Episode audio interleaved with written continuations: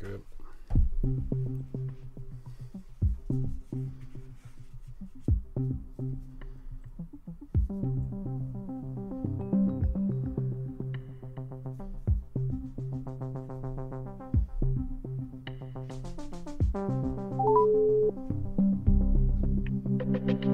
klar? Ja, godmorgen, Clara. Det er Adam Dreves her inden for studiet. Godmorgen, Adam. Uh, hvor er det, du er henne lige nu? Jeg... Åh, oh, to sekunder. Jeg har hørt rygter om, at det er noget med, at du er inde foran øh, den kinesiske ambassade. Er det korrekt? To sekunder. Okay. Jeg sidder i en bil foran den kinesiske ambassade. Okay. Jeg har netop øh, hængt nogle valgplakater op. Det er jo sådan, at øh, Thomas Ruden fra Kina Kritisk Selskab, der stiller op for Radikale Venstre, havde sat nogle plakater op foran den kinesiske ambassade, hvor der stod "Stop- samarbejde med Kina og et lille sådan, tibetansk flag. De er så mystisk nok forsvundet ned. De er mystisk nok forsvundet, og øh, derfor er jeg ude og sætte nogen op her til morgen. Så derfor ligger jeg på lur, og jeg visker lidt her øh, foran den kinesiske ambassade. Okay, og så, så din mission er simpelthen at finde ud af, om Kina går ud og tager kinakritiske plakater væk foran ambassaden. Præcis. Censurere Kina danskere i Danmark. Det, Det er jo nu- det, vi det- prøver at undersøge. Det er nogle plakater, du har lavet, eller hvad? Ja, Det er faktisk uh, Thomas' valgplakater, vi har Okay. printet ud og sat op. Alright. Det er lidt spændende at se, øh, hvad der sker med det. Øh, og så, hvor, hvor, hvor sidder du hen nu så? Jeg sidder i en bil og jeg har lænet sæderne helt ned. Altså, der er jo sindssygt meget overvågning foran den her ambassade. Okay. Øh, der er kamera over det hele, så vi har, jeg har lige taget, taget sæderne helt ned og ligger bare i en uh, dukket bil og holder øje. Det er meget spændende, om du nogensinde kommer til Kina, hvis du havde planer om det, men øh, indtil videre tyder det ikke på det. Øh, det bliver spændende at se, hvad der sker, hvordan de reagerer. Øh, jeg prøver at ringe tilbage til dig øh, omkring øh, klokken 8. Hvad siger du til det? Det er så fint. Jeg skal ikke så meget. Fantastisk. bare. Jeg er spændt på at høre, hvordan, øh, hvad der sker. Øh, kan du have en, øh, en god tur i bilen så? Yes, tusind tak. Vi snakkes. Ja, vi snakkes. Hej hej. Hej. Ja, godmorgen. Du lytter jo altså her til en uafhængig morgen. Øh, mit navn er Adam Dreves, og jeg er jeres vært frem til klokken 9. Og vi har et fantastisk program til jer øh, her til morgen. Øh, vi spørger blandt andet, om konservative blæser på skolelærernes sikkerhed, når de foreslår at sætte Mohammed-tegningerne på skoleskemaet.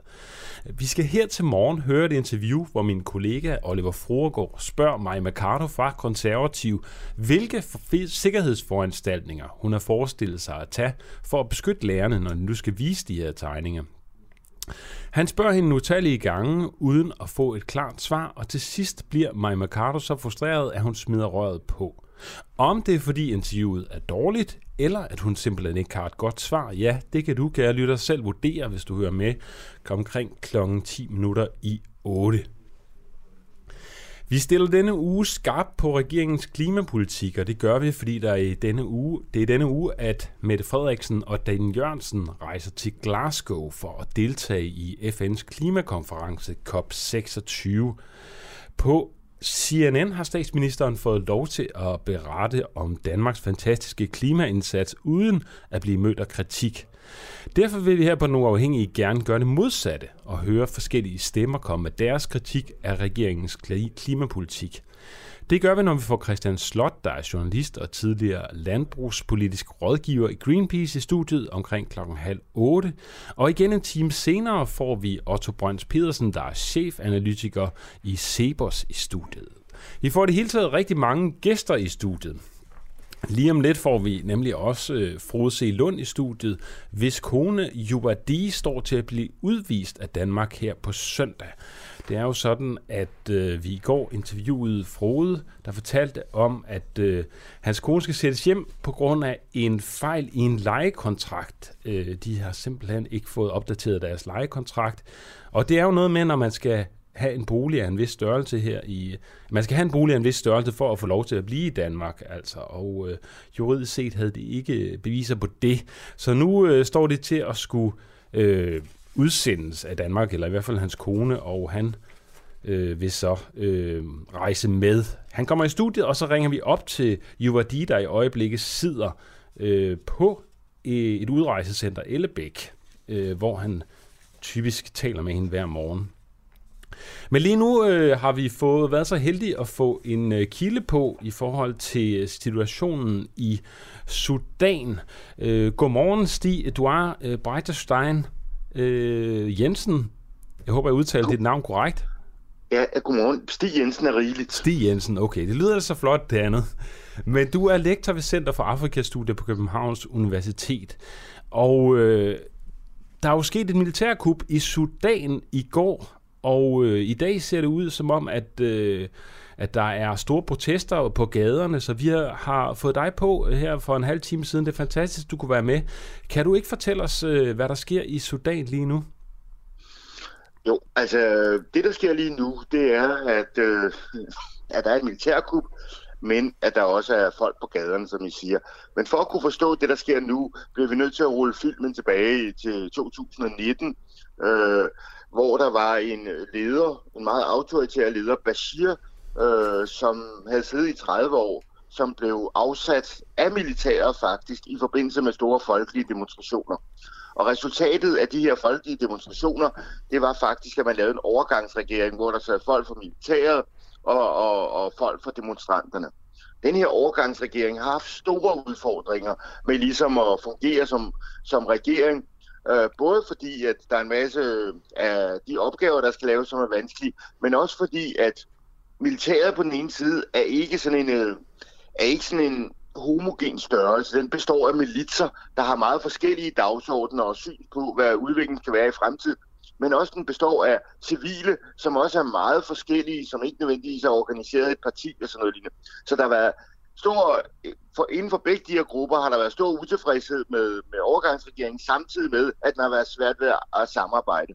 Så det, at der kom et militærkup øh, her i, i går morges, det var sådan set et af de mest ventede militærkup, vil jeg sige. Øh, fordi der har været flere militærkup undervej og sådan noget lignende, og det viser, at militæret er træt af den her overgangsregering, og de har en idé om at køre øh, landet ud fra deres egne betingelser. Ja, og hvem er det så, der står bag det her militærkup her? Altså sådan rent ideologisk, tænker jeg på. Altså, jeg ved faktisk ikke, øh, hvem der rigtig står bag, og det er jo også fordi, der jo på den ene side er sådan en et, man kunne kalde det nyhedsblackout i forhold til det, men det er også fordi, de ikke nødvendigvis har været ude og stå frem og sige, nu har vi taget magten, og det er det, vi vil. Ikke? Så, så der, det er ligesom udfordringen der. Men det, jeg forestiller mig, det er, det er jo selvfølgelig nogle af, af hardlinerne inden for, for, øh, for militæret, som ikke ønsker demokrati, øh, som ønsker øh, en udviklingsmodel og en ledelse, der svarer øh, til det, vi ser i Ægypten for eksempel, med et meget autoritært og undertrykkende regime, hvor det sådan set er, er militæret, der bestemmer udviklingen og udviklingsmulighederne fremadrettet. Okay.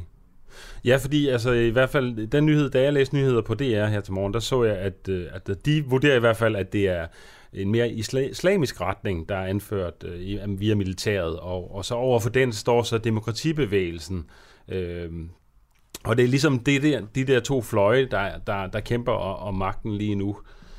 Ja, og det er der ikke noget, altså det med de mere, når jeg sagde de mere fundamentalistiske, øh, og så mener jeg sådan set også, at det er en del af det er selvfølgelig også, at de har en mere klar, mere islamistisk politik. Men, men jeg tror også, at man skal sige, at det her, det er jo også et, et, et spørgsmål om, at der er lagt utrolig mange kræfter, ikke kun i Sudan, men også for det internationale samfund, øh, især for Vesten, i forhåbningerne om at få den her overgangsregering til at fungere, fordi det vi ser i rigtig, rigtig mange steder i Afrika, det er sådan set, at militæret går ind og tager magten.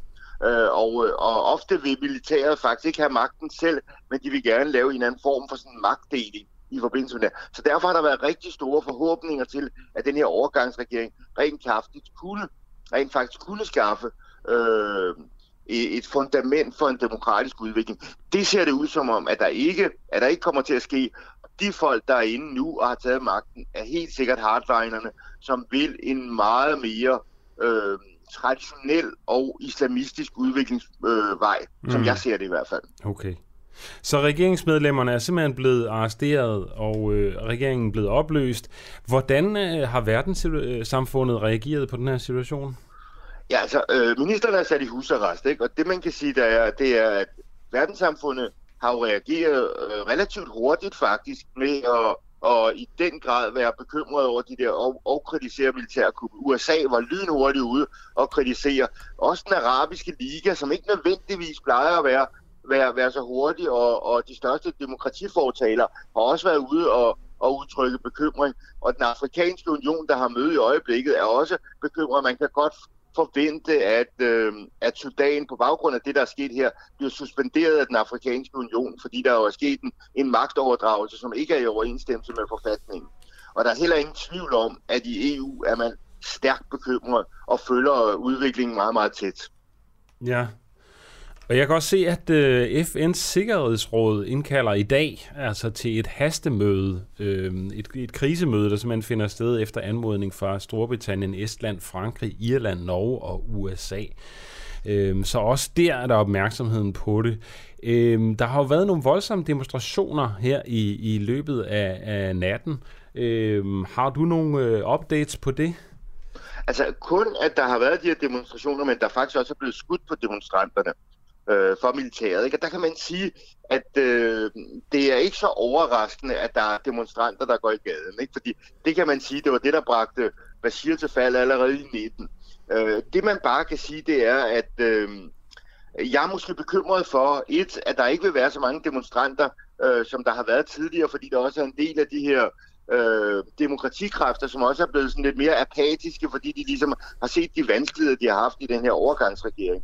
Det andet, der bekymrer mig endnu mere, det er sådan set, at de her, de her hardliner inden for militæret, føler jeg mig ret sikker på, at de vil ikke have noget problem med at, at, at udøve vold over for demonstranter. Og man har også allerede, der er efterretninger om, at der er, at der er seks demonstranter, der er blevet dræbt, og adskillige, der er såret, og det er i forbindelse med skud fra militæret. Ikke? Så, mm. så, så jeg frygter sådan set, at militæret øh, kan øh, gå ind mod demonstranterne. Det man bare også skal være opmærksom på, som jeg sagde før, militæret er ikke en homogen skare, og der er rigtig mange af de soldater, som har, øh, har base i Khartoum, og som er unge, som sympatiserer med demonstranterne og med det, de gerne vil. Så derfor er det også en meget delikat øh, vej, den her, det her militær skal gøre, fordi det kan godt betyde, at der bliver infight inden for militæret, øh, hvis det er, at man går til angreb på, for alvor går til angreb på demonstranter. Okay. Det lyder meget kaotisk. Altså, øh, der er i hvert fald blevet øh, berettet om, at der er syv mennesker, der har mistet livet øh, her til morgen, øh, og der er 140, der er såret. Hvor, øh, hvordan ender det her, Sti? Stig? Altså, øh, har vi, kan vi se nogen ende på det på nogen måde? Altså, det er jo, der er jo mange forskellige scenarier. Altså, øh, det, det mest, et, et af de scenarier, der, der er mulige, det er jo sådan set, at, øh, at der vil være så meget international pres, øh, så hvad nu det hedder, så, så den her overgangsregering bliver genindsat. Øh, det, det kunne være et scenarie. Øh, selvom den bliver genindsat, så har den altså så er det virkelig op ad bakke i, i forhold til at få skabt det her, øh, det her fundament for, for demokratiske valg. Et andet scenarie er, at, øh, at militæret accepterer, at de bliver, at de bliver internationalt isoleret, og så, og så kører den her fundamentalistiske regering igennem med, med, med Ægypten som forbillede, og sandsynligvis også Ægypten og måske andre øh, arabiske lande som øh, økonomisk og politisk og militær støtte. Aha. Okay, og hvad, hvad er sådan et øh, krisemøde i FN? Hvad, hvad, hvad kan der ske? Øh, hvad kan der komme ud af det? Hvad tænker du er det mest sandsynlige? Jeg kan ikke forestille mig andet, end at der vil være en fordømmelse af, af hvad det nu det hedder, af den situation, der er i, øh, i Sudan øh, i øjeblikket. Dog skal man være opmærksom på, øh, at to lande øh, i Sikkerhedsrådet øh, har øh, nogle gange vist sig øh, mindre villige til at fordømme. Kina på den ene side, fordi at den ikke, den ikke mener, at Sikkerhedsrådet for eksempel skal gå ind og forholde sig til interne forhold i landene. Og det er blandt andet fordi, at man ikke selv ønsker at få eksponeret blandt andet Tibet og, øh, og Hongkong-konflikten der. Så de kan godt være, de kan godt afholde sig fra det her. Og Rusland, som også nogen mener, øh, måske er involveret med nogle af de her mil- militær, øh, nogle af de mere sådan, fundamentalistiske militærkræfter. Så derfor vil jeg sige, at de to lande føler jeg mig sådan ret usikker på, hvordan de vil stille sig i forhold til det her. Men generelt de andre lande, og især de vestlige lande, de har kun et øh, udsagn, de går efter, og det er en stærk fordømmelse af det, der foregår der, og at man skal rulle situationen tilbage til, til, øh, til hvad den var øh, for et par dage siden. Alright. Tusind tak, øh, fordi du var med her til morgen, Stig Jensen, øh, lektor ved Center for Afrikastudier på Københavns Universitet. Velbekomme, det var en fornøjelse. Du lytter til Den Uafhængige. Danmarks måske mest kritiske, nysgerrige og levende taleradio. Som politikerne ikke kan lukke. Mere end 3.000 medlemmer støtter os allerede, og jo flere vi er, jo mere og jo bedre journalistik kan vi sende ud til dig. Se hvordan du kan støtte os. Gå ind på duah.dk.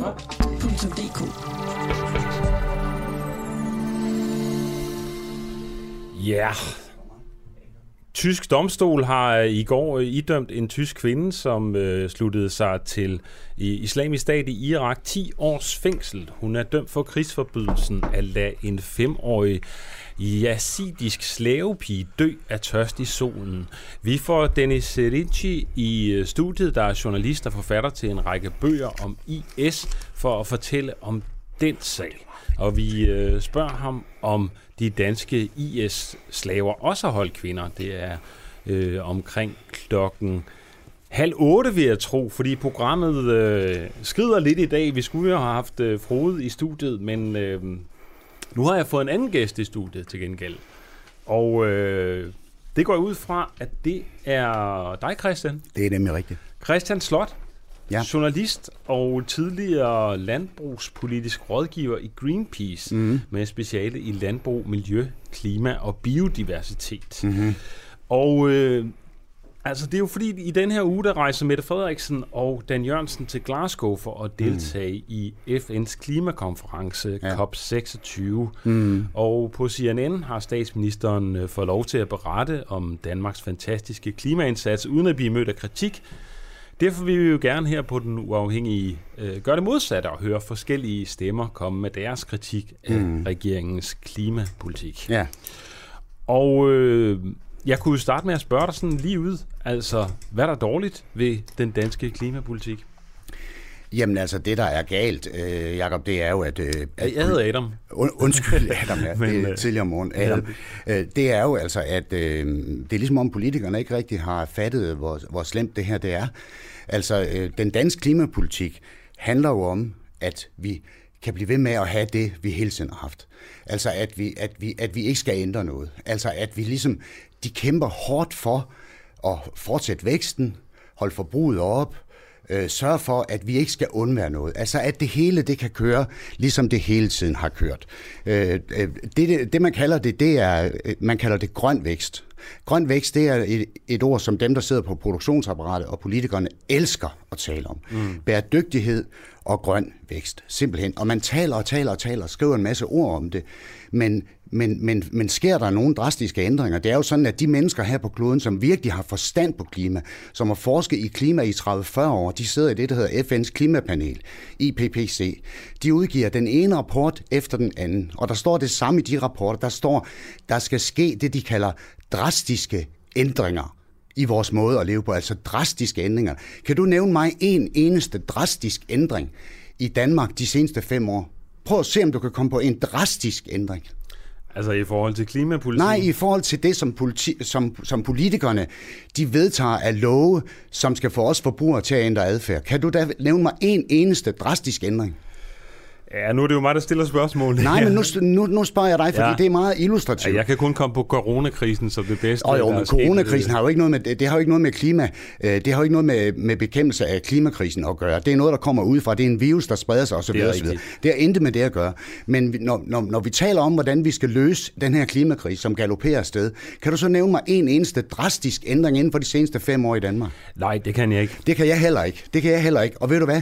Det er det, der er problemet. Problemet det er, at politikerne lever ikke op til deres ansvar. Altså, det er jo dem, der skal vedtage de rammer, som gør, at vi forbrugere ændrer adfærd. Det, som øh, mange politikere og mange øh, øh, af dem, der sidder på produktionsapparatet, de siger, det er, jamen prøv at høre, hvis forbrugerne efterspørger noget andet, så skal vi nok producere det. Det skal vi nok mm. gøre. Ved du, hvad det er?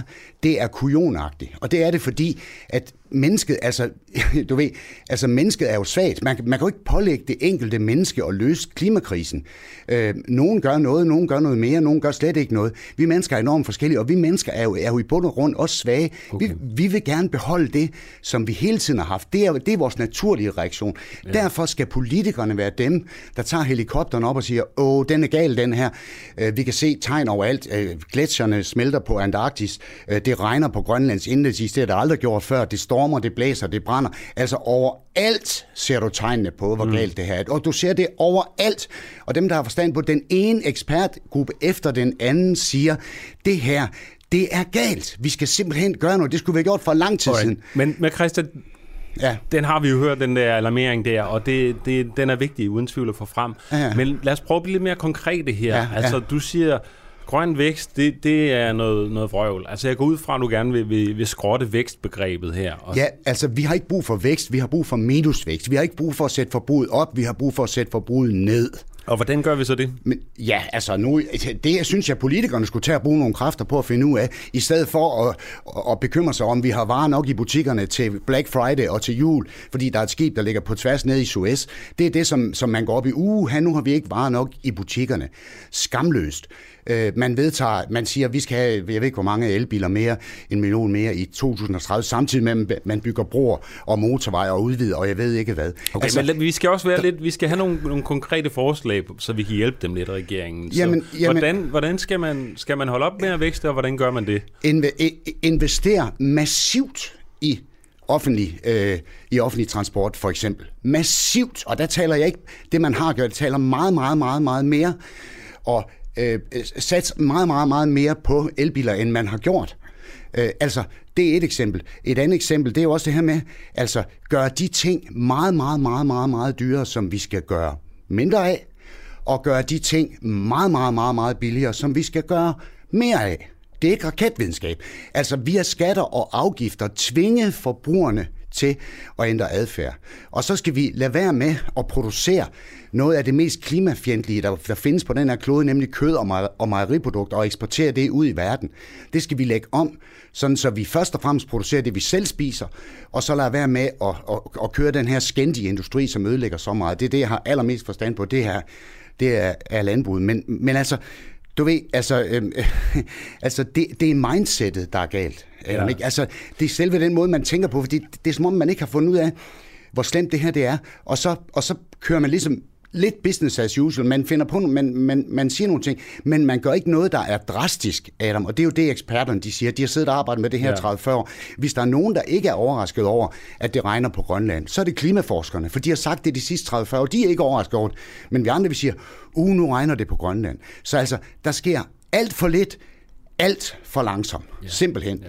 Men, men, men det, jeg hørte dig sige, så hvis jeg skal opsummere det, ikke, det er at øh, investere øh, massivt i offentlig transport, i elbiler, lægge store skatter og afgifter på, på alt, hvad der er miljøskadeligt, simpelthen øh, lukke ned for kød og mejeriproduktionen, ikke lukke ned for den, men lad være med at producere nær så meget, som vi gør. Jeg er ikke veganer, jeg, jeg spiser også kød. Okay. Øh, og, og, og jeg mener bestemt, vi skal have, vi skal have dyr. Øh, især de store græsser har vi brug for, for eksempel til lysåbne arealer i skovene, til engene og til, og til markerne og sådan noget. Men den her industri, hvor, vi, hvor 90 procent af det, som vi producerer ude i kødfabrikkerne, det eksporterer vi til, til udlandet. Altså ved du hvad, vi henter soja i Sydamerika, som ødelægger regnskoven der, og så sejler vi det til Danmark, putter det igennem nogle gris, og så slagter vi grisen og sejler frosne halve grisekroppe til Kina.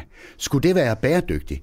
Det er simpelthen, altså det er jo en, det er jo en fuldstændig ubæredygtig industri, som er simpelthen er så forurenende, og som ødelægger ikke bare klimaet, men også mm. miljøet og biodiversitet. Så du vil simpelthen skrive drastisk ned på, på landbruget og holde det til et minimum, sådan så det kun vi kan brødføde os selv, og der ikke er nogen eksport overhovedet? Man har lige lavet en landbrugs... Er det, er det? Jeg vil gerne, jo, det kan du tro, jeg vil. Jeg vil meget gerne skære, jeg, jeg vil gerne fjerne 90 procent af de landbrugsdyr, som vi har i Danmark, sådan så vi primært producerer til os selv, og de dyr, vi skal have, de skal kunne gå udenfor. Det skal selvfølgelig være, være økologisk. Vi skal give dyrene så gode forhold, som vi overhovedet kan, så de kan udleve så, så meget af deres naturlige adfærd som overhovedet muligt. Alt det der boldkød, alt det der billige kød, det er fortidens mad. Fremtidens mad er det plantebaserede mad altså det er simpelthen, øh, øh, det er ligesom at sige, og så siger, så siger industrien og politikerne, jamen hvad med alle arbejdspladserne? Hvad med, ja, hvad med alle arbejdspladserne? Øh, men sagen er jo den, at Øh, det vil sige, hvis det nu for eksempel var klyngebomber, vi var gode til at producere, skulle vi så også sige, at altså, det kan godt være, at det ikke er så godt, men altså, hvad med alle, hvad med alle arbejdspladserne i, de, i at lave de her klyngebomber? Altså, det kan jo ikke hjælpe, det, det kan jo ikke passe, at et land som Danmark, der er så veludviklet, at vi skal lave noget og, og, være, og være verdensmester i at lave et så ringe produkt, et så miljømæssigt, klimamæssigt, biodiversitet. Noget af det, altså, det er det værste, du overhovedet kan gøre. Det er vi enormt gode til. Mm. Og, og det er jo altså ikke den første uh, industri i Danmarks historie, der bliver reduceret markant. Tænk på for eksempel øh, bogtrykkerne, altså typograferne, som lige pludselig blev nedlagt. Fandt de job igen? Ja. Tænk på tekstilindustrien i Herning for eksempel, som lige pludselig bare flyttede til Asien, fordi der lavede man billige t-shirts ud fandt de mennesker arbejde igen? Ja. Så det der med, at man, at man ligesom slår op og siger, uh, jamen, hvis, vi, hvis vi reducerer kødproduktionen, så er der ikke en eneste ældre i, i, øh, i Danmark, der, får, øh, der bliver vasket, fordi det er grundlaget for hele vores økonomi. Det er simpelthen noget vrøvl. Det passer ikke. Okay, okay. Men altså, det er jo meget afvikling, jeg hører der, der snakker om her. Og øh, det er jo klart, der er jo en masse mennesker, som er øh, arbejde, som forsørger sig selv og bidrager positivt til, øh, til den danske økonomi ved at mm. eksportere mm. de her grise, som godt nok er miljøforurenende osv. Mm. Men det er jo øh, penge, der kommer ind til staten ud fra udlandet af, og det er jo meget vigtigt for at kunne opretholde BNP, så vidt jeg har forstået i hvert fald. Ja, for at kunne opretholde vores levestandard, ja, på det vi snakker om før. Ja, ikke? Ja. Så, så hvad, skal vi gå ned i levestandard? Skal vi, skal vi acceptere, at vi ikke øh, får så meget vækst og øh, begynder at leve mere asketisk, eller hvordan? Jamen altså, hvordan vil du ellers øh, lave det, der hedder drastiske ændringer? Altså, det er, det, det er drastiske ændringer, der skal ske, ikke? Øh, og og så, så bliver folk sådan lidt fjern i blikket. Det bliver du også, ikke? For, fordi, hvad mener han med drastiske ændringer? I don't know. Men det skulle tage at bruge noget mere tid på ind i ministerierne og tænke på, hvordan pokker indfører vi drastiske ændringer i det her land med hensyn til landbrugsproduktionen og landbrugseksporten. Øh, Øh, som er på cirka 80 milliarder, eksporterer vi cirka kød og mejeriprodukter for om året, 80 milliarder kroner. Ikke? Novo, de eksporterer medicin for 105 milliarder, altså mere, den ene virksomhed mere end hele landbruget gør.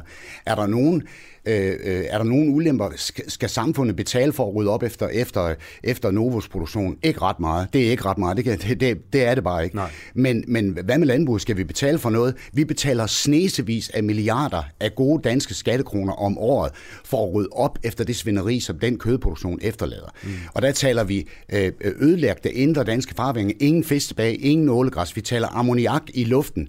Vi taler lukkede drikkevandsboringer.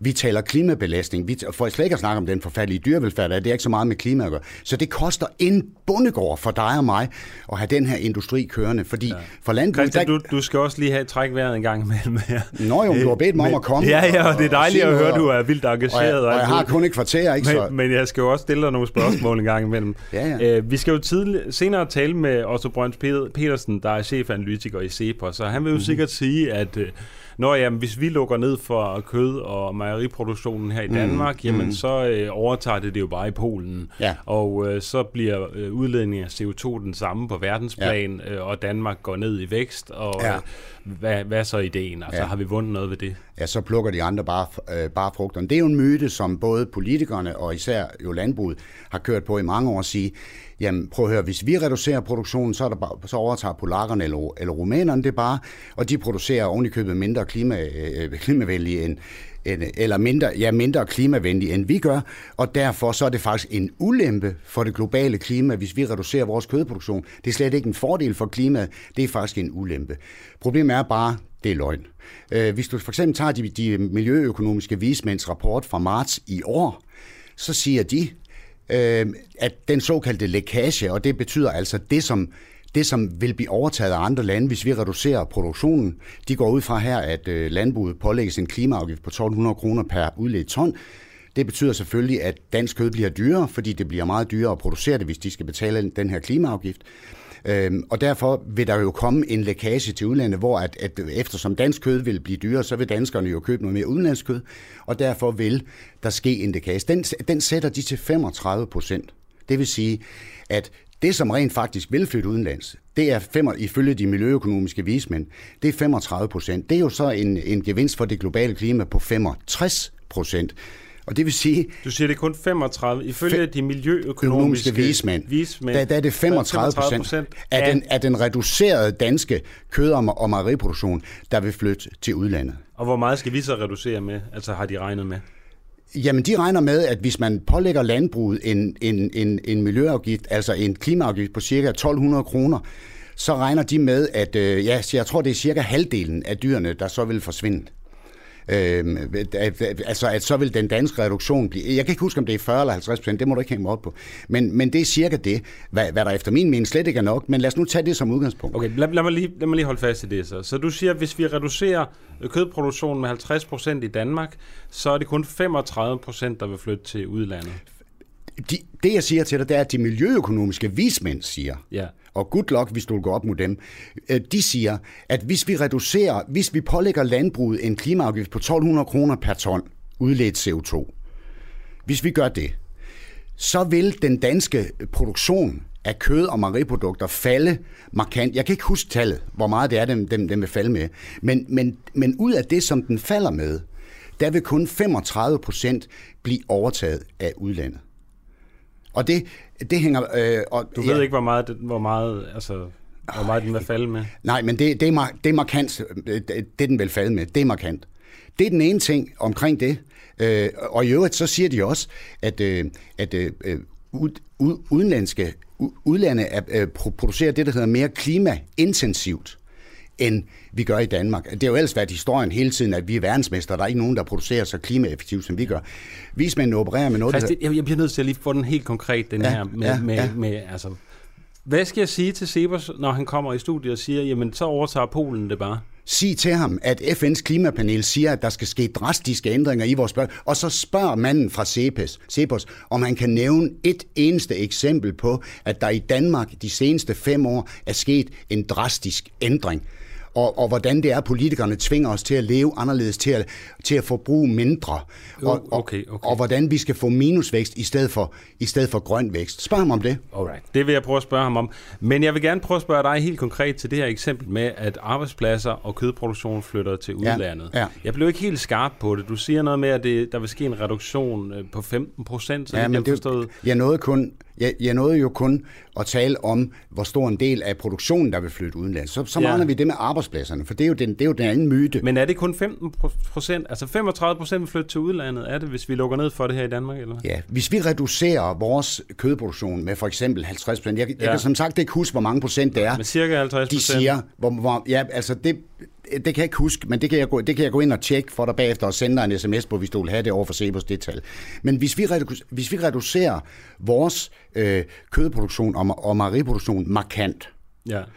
så vil ifølge de økonomiske vismænd kun 35 procent af det, vi reducerer med, blive overtaget af udlandet. Og det vil sige, hvor bliver så de sidste 65 procent af? Jamen det bliver, det bliver kødproduktionen sådan set reduceret med. Vi redder vores land. Jamen hvor, hvor, hvordan, hvorfor skulle, holder folk op med at spise kød, fordi produktionen ryger til udlandet? Ja, altså der er jo så øh, noget af det, de peger på, det er for eksempel, at hvis det er sådan, dansk kød bliver meget dyrere, så er der en del dansk forbrugere, som vil sige, okay, nu er det, nu er det for dyrt, vi vil ikke købe udenlandsk kød, det ved vi ikke rigtig, hvor det kommer fra. Så nu lægger vi altså vores spisevaner over. Folk vil jo gerne, vi vil bare have billig kød. Jo, jo, men, jo, jo, jo, jo, jo, men det de siger, det er, nogen vil der tage skridt og sige måske, vi vil ikke have mere oksekød, nu vil vi have noget kylling eller noget svinekød, eller vi vil måske simpelthen begynde at spise nogle flere planter, måske ikke droppe kød helt, men i hvert fald spise meget mindre, fordi nu er det blevet dyrt. Sådan er det jo med, med dyre produkter. Sådan er vi mennesker jo indrettet. Hvis det bliver for dyrt, jamen så nedsætter vi forbruget og finder på noget andet. Så det er i hvert fald den ene mm. grund, øh, som øh, vismændene de angiver til, at, øh, at, øh, at, at, at der ikke er så meget, der flytter udenlands, fordi vi simpelthen vil, du ved, vi vil simpelthen begynde at spise mindre, så der vil ikke blive produceret så meget. Alright. Øh, om, øh, omkring Christian, arbejdspladserne... Christian, kan... jeg tror ikke, vi når mere. Hvad siger de derude i regien? Vi når ikke mere, nej. Nej, okay, det var ærgerligt. Det, men altså, jeg fik i hvert fald... Du fik det budskab igennem, der skal ske drastiske ændringer, og øh, det tager ja. vi så med og høre, ja, øh, det. hvad Cepos øh, analytikeren siger til det. Øh, tak fordi du kom, øh, Christian velkommen. Slot. Tak fordi jeg måtte komme. Ja, velkommen. Du lytter til Den Uafhængige. Danmarks måske mest kritiske, nysgerrige og levende taleradio, som politikerne ikke kan lukke. Mere end 3.000 medlemmer støtter os allerede, og jo flere vi er, jo mere og jo bedre journalistik kan vi sende ud til dig. Se hvordan du kan støtte os. Gå ind på duah.dk.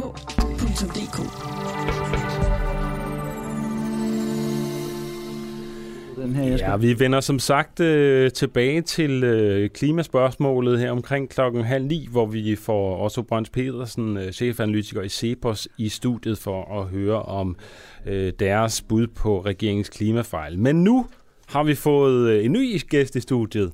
Øh, godmorgen til dig, Frode. Godmorgen. Du var jo øh, med på en telefonlinje i går. Ja, det var jeg. Og talt med øh, Asker, og øh, det er jo fordi, vi stillede det her spørgsmål, bør en fejl i en lejekontrakt være nok til, at man bliver hjemsendt og adskilt fra sin mand? Altså, og det stillede vi jo det spørgsmål i går, fordi det lige præcis er det, der er sket for 55-årige Juvandi øh, C. Lund, din kone. Ja. Øh, hun har boet i Danmark siden 2009, øh, men fordi hun og, øh, og dig i en periode på, altså I har været gift, i øh, et par, hun har i en periode på et år sammen med dig boet til leje på en kontrakt, som ikke var juridisk gældende, så har Udlændingsstyrelsen besluttet ikke at forlænge hendes opholdstilladelse og sende hende tilbage til Thailand. Jubardi bor nu på udrejsecenter Ellebæk, hvorfra hun hver morgen tæller i telefonen med øh, sin mand. Det er jo dig, Frode. Ja. Og i dag øh, har vi fået lov til at høre med. Øh, jeg skal bare lige høre, inden vi starter, det her med den fejl i en lejekontrakt, hvad, hvad, hvad gik det ud på? Jamen, det gik ud på, at øh, vi havde et firma, som var blevet erklæret konkurs, øh, som vi havde lavet lejekontrakten på. Altså, det var det firmas navn, der stod på lejekontrakten. Ja. Og da vi så startede et nyt selskab op og blev boende der, hvor vi var, og brugte de samme lokaler og det hele, så øh, blev vi enige med, med øh, udlejer om, at vi fortsatte bare. Der var ingen grund til at lave nogle nye papirer om det, fordi det, det, det, var, det var han ligeglad med. Og det var jeg sådan set også, og vi betalte jo den samme husleje og mm. boede det samme sted, så jeg tænkte da ikke over, at det kunne have så fatale følger Nej. overhovedet. Nej. Det, det, er jo, det er jo rystende. Og bare lige for at forstå, at det firma, der har en privat lejekontrakt, hvordan hænger det sammen? Jamen altså, det er jo firmaet, der laver en lejekontrakt. Vi, vi lejede en gård med en masse ladebygninger, som vi kunne have firmaet i. Aha. Og så var der et stuehus med der, hvor vi skulle bo. Mm. Øh, og, og det var jo smadret smart, og så lavede vi selvfølgelig en intern lejekontrakt øh, med firmaet, fordi ellers så bliver man jo beskattet af at bo i fri bolig. Mm. Men altså, det var den der lejekontrakt firmaet der havde, som man, man hængte sig i på ja. et tidspunkt. Og det hele kom så jo af, at jeg var ved at søge permanent opholdstilladelse til min kone. Ja. Og jeg vil lige oplyse, at hun er faktisk med på en telefon lige nu her. Så, det er hun, og ja. øh, vi Og jeg håber, hun kan høre og se noget her. Og, og Sau, er du der på? Kan, kan du høre os? Jeg ved sgu ikke, om hun kan høre mig. Prøv at spørge igen. Sau, kan du høre mig? Jeg kan høre, du snakker sammen. Ja, det er godt, og vi kan også høre dig. Så du er faktisk med ude. Ja. Det er, det er godt. Ja. Ikke? Men hun, er, ja. hun står nu her på Elbæk, og hun har en mulighed for at snakke med mig sådan hver dag. Det er da den eneste frihed, hun har sådan set. Ikke? Ja.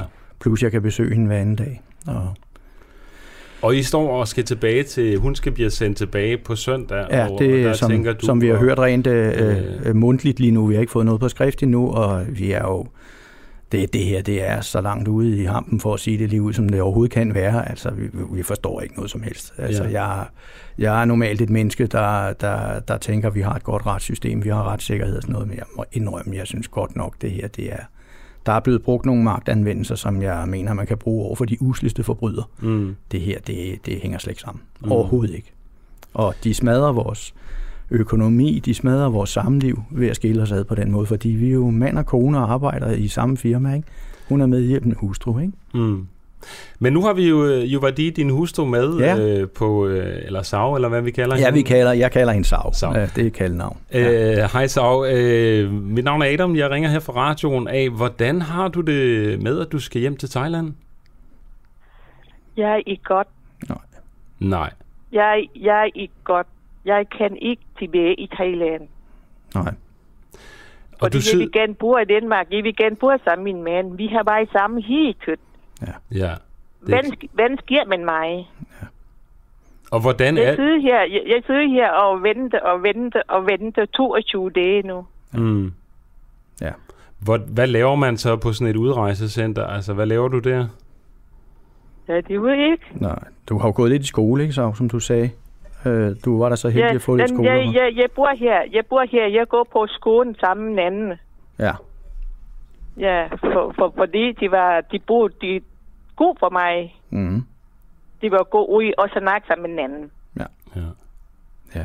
Det må jo, altså det må virkelig være, være hårdt for jer, tænker den her tid. Det er det også. Altså, Det er det også. Altså, vi har levet sammen i 13 år nu, ikke? Og er, jeg vil jo ikke sige sammen med 24 timer i døgnet, fordi vi har selvfølgelig også andre ting, vi laver hver for sig, men øh, det, er, det er temmelig hårdt, det her. Mm. Og vi bor på, ja. på et stor landbrugsejendom, hvor det er faktisk et kæmpe ja. Hus, vi har, ikke? Øh, og nu skal jeg både passe mit firma, sørge for, at alle ting kører, passe huset, lave mad, gøre ved. Altså, jeg har, jeg, jeg har ikke timer nok i døgnet, det har jeg ikke, og det vil sige, at det går ud over firmaet lige nu. Jeg kan cirka fakturere fem timer i døgnet nu, og det kan jeg ikke leve af på den lange bane, det her, Mm. som det kører her. Det, det kan jeg ikke. Og hvad så? Ligger der en flybillet klar til på søndag, eller hvordan? Det er, hvad vi har hørt, men uh, Okay, det er ikke på jer, der skrift. har sørget for det. Intet på skriften. Nej, Nej, fordi okay. det er noget, øh, det var jo også noget af det værste lige, da hun blev anholdt, der tænkte jeg jo, nå jamen, nu er vi jo blevet postet, så må vi jo hellere følge det, som det er. Så jeg tilbød dem at købe billetten, og det synes da politiet lød som en god idé, og det var også sådan i første hånd, det synes de var en god idé. Så jeg havde til, hvor hun blev anholdt om tirsdagen, så onsdagen efter, der havde jeg sådan set en flybillet klar. Hvis jeg bare trykkede på knappen, så kunne hun komme hjem. Men så kom hjemrejsestyrelsen ind over, og så skal jeg da love for, at der er gået biokrati i det. Nu har hun siddet i 22 dage. Mm. Det er noget med, med pas derhjem til, og meget han godt. Hun er altså Thailands statsborger, ikke? Mm. Og hun har fået sin vaccinationsstik. Vi har det hele klar, ikke? Altså, og det kan da godt være, at hun skulle i nogle dage i noget karantæne dernede, ja. Men når man er Thailands statsborger, så bliver der altså taget imod en. Og så behøver man ikke at tænke så meget over det. Mm. Jeg kunne godt tænke mig at spørge uh, Joadi eller Sao, uh, hvis du stadig er Ja. med. Hvad, hvad, hvad, hvad, hvad skal, kommer du tilbage til, til i Thailand? Har du uh, noget familie eller noget arbejde, eller hvordan, uh, hvad, hvad, hvordan ser det ud for dig? Men jeg kom nu i Thailand. Jeg har min mor. Ja, Ja, Jeg skal, har tre drenge. Du har din mor, du skal bo hos, ikke? Ja, jeg bor sammen med min mor, da jeg kom ned. Mm. Og ingen arbejde. Jeg, jeg, jeg kan ikke fikse arbejde, for de er for gamle. Ja. Mm. Så hvad, hvis du tager med derned, øh, Frode, øh, hvad, hvad skal I så lave dernede? Jamen altså, hvis jeg tog derned nu, altså rejste derned nu, det ville jo være, altså, hvad skulle vi leve af? Mm. altså, vi, vi har sponseret hendes mor og hendes drenge her i snart 13 år, ikke? Øhm, jeg, jeg betaler et fast månedligt beløb stort set til, til mors øh, liv og levende dernede, og drengene der, dem har vi givet en uddannelse. Den sidste er lige ved at være færdig med universitetet. Og det gør jo, at når man har fået sådan nogle uddannelser dernede, så, så begynder man at være selvkørende og kan tjene nogle gode penge dernede. Altså Mm. de to af drengene klarer sig rimelig godt, men har selvfølgelig været ramt af det her corona, der har været dernede. Det har været rigtig slemt her i 3. 4. bølge, de har haft dernede. Øh, og har selvfølgelig også mistet en del indtægter. Mm. Og øh, Sav har ingen mulighed for at få arbejde. Det skulle være rent held. Altså, så skal hun stille sig ud på gaden og lave et eller andet gadekøkken, som mange tager gør. Men da der ikke er nogen penge i omløb i, i systemet lige nu i Thailand, så har folk jo ikke engang råd til at købe mad. Altså, Mm. det, er, det, er, det er rent forfærdeligt at komme ned til. Mm. Altså, man kunne godt forestille sig, at der var nogle kritiske stemmer derude, der siger, jamen, øh, det er jo bare ærgerligt. Altså, I har Ja. ikke fulgt reglerne, og øh, øh, jeg forstod på dig i går, du stemmer også selv konservativt, og virkelig føler dig er Ja. medlem af de konservative, Ja, og har selv været med til at stemme for de her lovgivninger. Ja.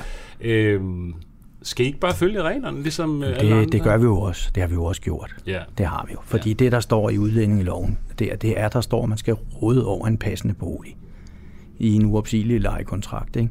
Og vi havde en lejekontrakt, som varede i tre år mod med det, at vi skulle øh, købe ejendommen efter tre år. Det gik så i vasken, og vi, vi fik en anden ejendom. Ikke? Men det, det, vi har jo opfyldt det, der skulle, og det der med en passende lejlighed, det betyder 20 kvadratmeter per mand. Vi boede i et hus på 97 kvadratmeter. Mm. Og det, jeg blev ved med at accelerere over dengang, at jeg kørte med Udlændingsstyrelsen, det var, vi havde mundtlige aftaler med udlejere og lignende, og, og vi boede i et passende hus, og jeg kan endda huske på et tidspunkt, der stillede de spørgsmål om, der overhovedet var en privat beboelse. Øh, og så tænkte jeg, jeg boede på en gammel gård, der har været registreret siden 1904. Og øh, jeg spørger bare, hvorfor katten kan de ikke let røven derinde i de der styrelser, hvis de er så meget i tvivl? Og så komme ud og se, hvad det er, folk egentlig bor på, i stedet for at bare at vende papirdynger derinde. Mm. De holder sig skarpt til juraen, og det har man jo så altså også gjort i byretten, da vi tabte den her i, i sommers. Og det er helt utilstedeligt, synes jeg. Mm. Det synes jeg. Altså, øh, jeg ved godt, at, at lov er lov, men øh, vi har overholdt loven. Vi har bevist det i byretten. Vi har boet der, vi har været registreret på folkeregisteret, og, og vi har aldrig lavet noget som helst, som ikke, øh, skulle, skulle overholde de udlændingelovgivninger, der var. Mm. Min kone bestod skolen i seks måneder før hun skulle, og jamen, alt sådan noget, det har bare kørt. Og det hele kommer så af, at vi søger om permanent opholdstilladelse, hvor hun lige pludselig mangler nogle, nogle måneder i at have nået nok tilknytning til arbejdsmarkedet, og så tager de jo så hendes opholdssag op igen, og så er det lavinen ruller. Ja. Det har været et mareridt, og jeg siger og skriver, det er nu femte år, vi kører på. Hvoraf de tre år har været et sandt mareridt, fordi der har vi jo sådan set øh, i godset, altså i situationstegn, øh, boet øh, under jorden. Ikke? Det har vi jo ikke. Vi har boet vores ejendom dernede, men vi har vidst, at hun var, hun var udvist. Ikke? Ja. Og, og det kan man jo så sige, ja, men hvorfor rejste de så ikke ud? Ja, fordi jeg vidste med den langstrakte øh, sagsbehandling, der er hver gang man skriver et brev til Udlændingsstyrelsen og Udlændingenævn, så går der jo mellem 6 og 8 måneder, inden man får et svar. Ja. Og så skriver jeg igen, og så går der 6 og 8 måneder, så får man svar, og det er der jo så gået næsten to og et halvt år med, indtil de stadfæstede til sidst, ikke? og sagde, nu gider de ikke snakke med mig mere. De stod ved, og så var det, vi stævnede dem med en advokat. Ikke? Det er en svær sag. Altså, ja. hvad, vi havde jo egentlig fået øh, Mads Fuglede til, eller i hvert fald prøvet at få ham med fra Venstre, fordi Ja. han har skrevet en kommentar i Ja, det har han jo. Nordjyske Ja. omkring sagen. Jamen, jeg tror også, øh, var det ikke ham, der også har skrevet i SN? Det tror jeg nok. Jo, det var det. Ja, ja, ja, øhm, ja. Men han øh, kunne så ikke være med her til Nej. morgen. Men er du i dialog med nogen? Øh, altså, øh, Øh. hvad, hvad, hvad håber du på? Hvad, hvad, hvad? Ja, men altså, jeg har jo bedt øh, vores udlændingeordfører på, fra de konservative om at, og, hvad hedder det, at tage fat i den her sag. Øh, og øh, han har ikke rigtig svaret, men øh, jeg har fået min kredsformand ind over i de konservative fra Sjælland af til at tage fat i ham nu, og jeg forlanger simpelthen at få et møde med ham. Det er, det er sådan set der, jeg står nu. Ja. Nå, det bliver spændende at se, hvad der sker. Øh, Juardi, Ja, er du stadigvæk med? ja. Du skal have tusind tak, fordi du var med her til morgen. Øh, så selv tak. ja, og så øh, kan I sikkert lige snakke sammen bagefter. Ja, vi går lige ud bag og Ja. ja. snakker sammen. Ikke? Tak fordi du også kom i studiet, Selv. C. Lund, og øh, held og lykke med jeres Jo, tak. Øh, sag fremover. Jo, tak. Så tak. Du lytter til Den Uafhængige. Danmarks måske mest kritiske, nysgerrige og levende taleradio. Som politikerne ikke kan lukke. Mere end 3.000 medlemmer støtter os allerede. Og jo flere vi er, jo mere og jo bedre journalistik kan vi sende ud til dig. Se hvordan du kan støtte os. Gå ind på duah.dk.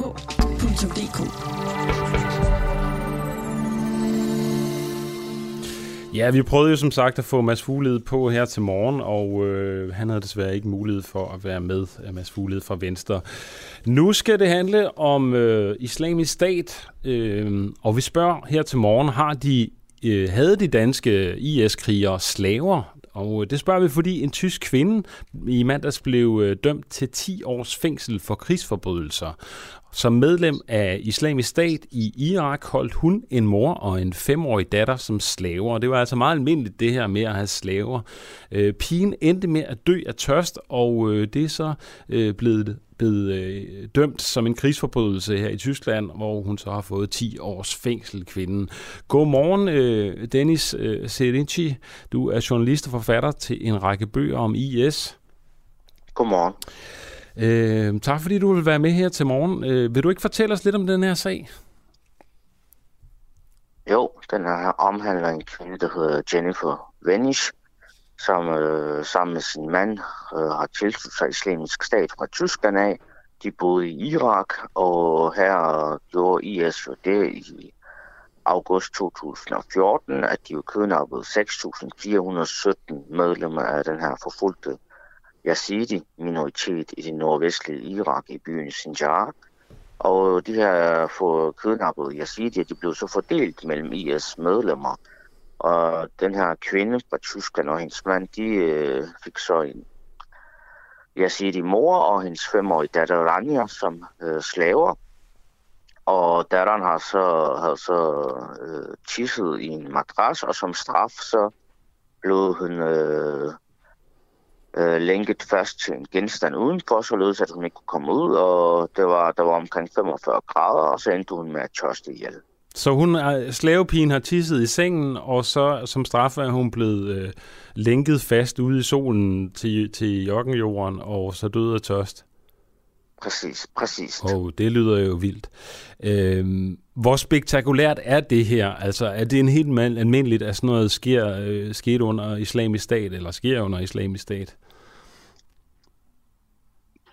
Altså, jeg vil ikke kunne sige, om det der med at tørste børn ihjel er øh, almindelig praksis, men nu har jeg interviewet 15-20 tidligere sexslaver hos IS, øh, der alle tilhører den her minoritet, der hedder yazidierne, eller yazidierne. Der er ikke rigtig konsensus om, hvad det hedder på dansk.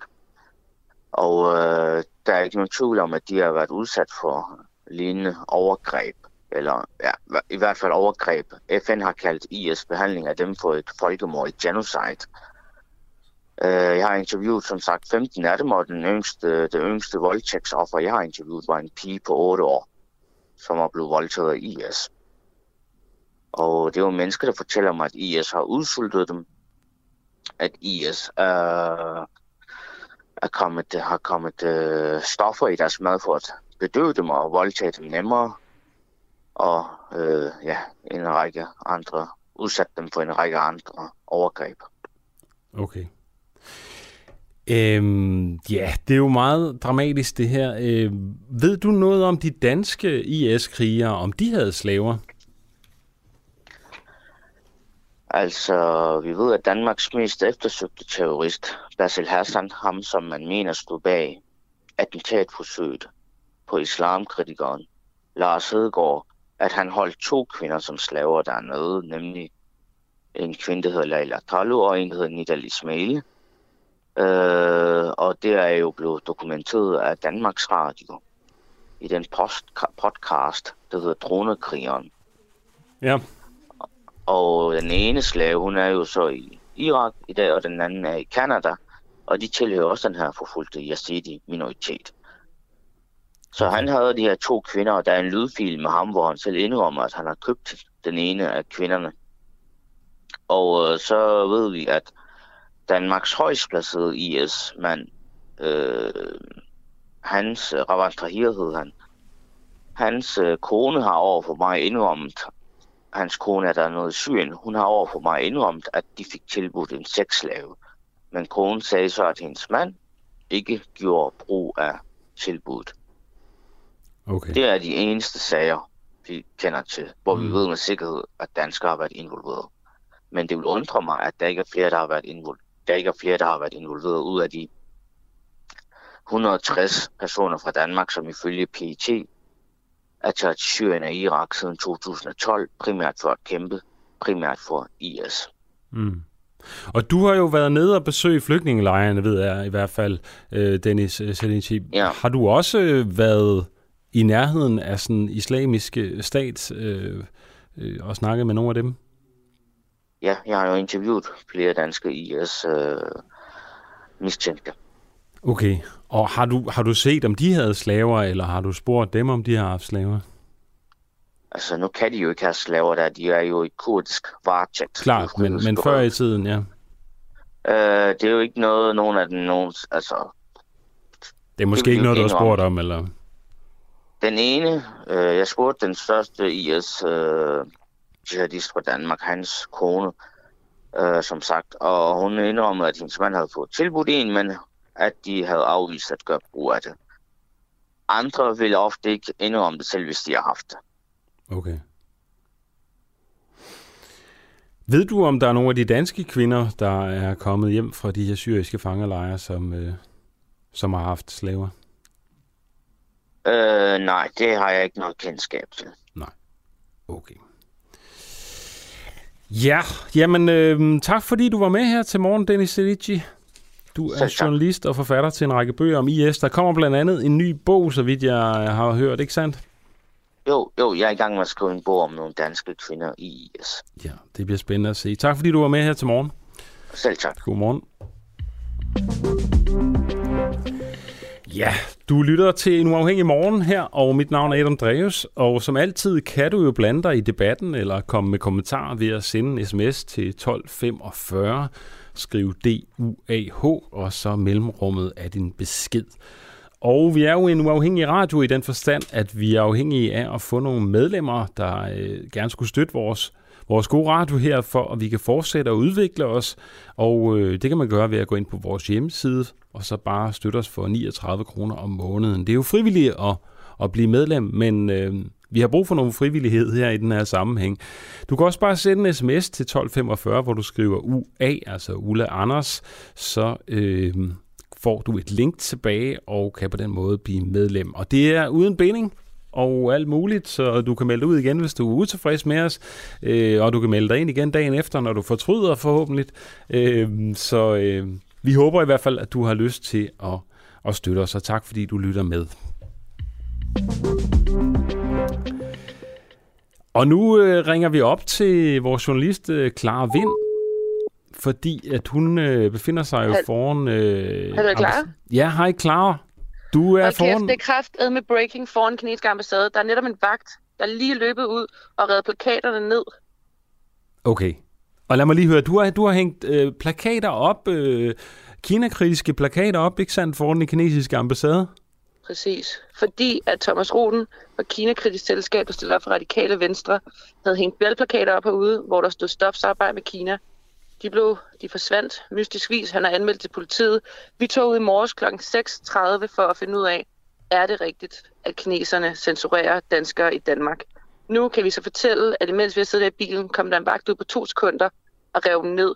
Vi løb over og prøvede at få fat på ham, han løb ind igen. De er faktisk ødelagt, så lige nu er der kun en, der hænger tilbage op på træet, efter vi har prøvet at hænge den op igen. Okay, så der hænger trods alt en plakat tilbage. Som vi har hængt op igen, efter han rev dem ned. Nå, okay. hvem, hvem var ham, der, der kom ud og rev dem ned? Det har formentlig været en vagt. Han kom så hurtigt ud og løb så hurtigt ind igen, hvor han smed plakaterne, at øh, vi ikke kunne nå fat på ham. Eller han vil i hvert fald ikke snakke med os, kunne man hurtigt se. Men øh, vi sidder jo nu, og man kan sige, at ambassadøren skal jo ind på arbejde. Så vi håber da på at kunne, uh, kunne fange ham til en lille snak om, hvorfor vagterne var valgplakater ned foran den kinesiske ambassade. Ja. Ja, det er da lidt mærkeligt. Hvad, hvad, hvad tænker du selv om det?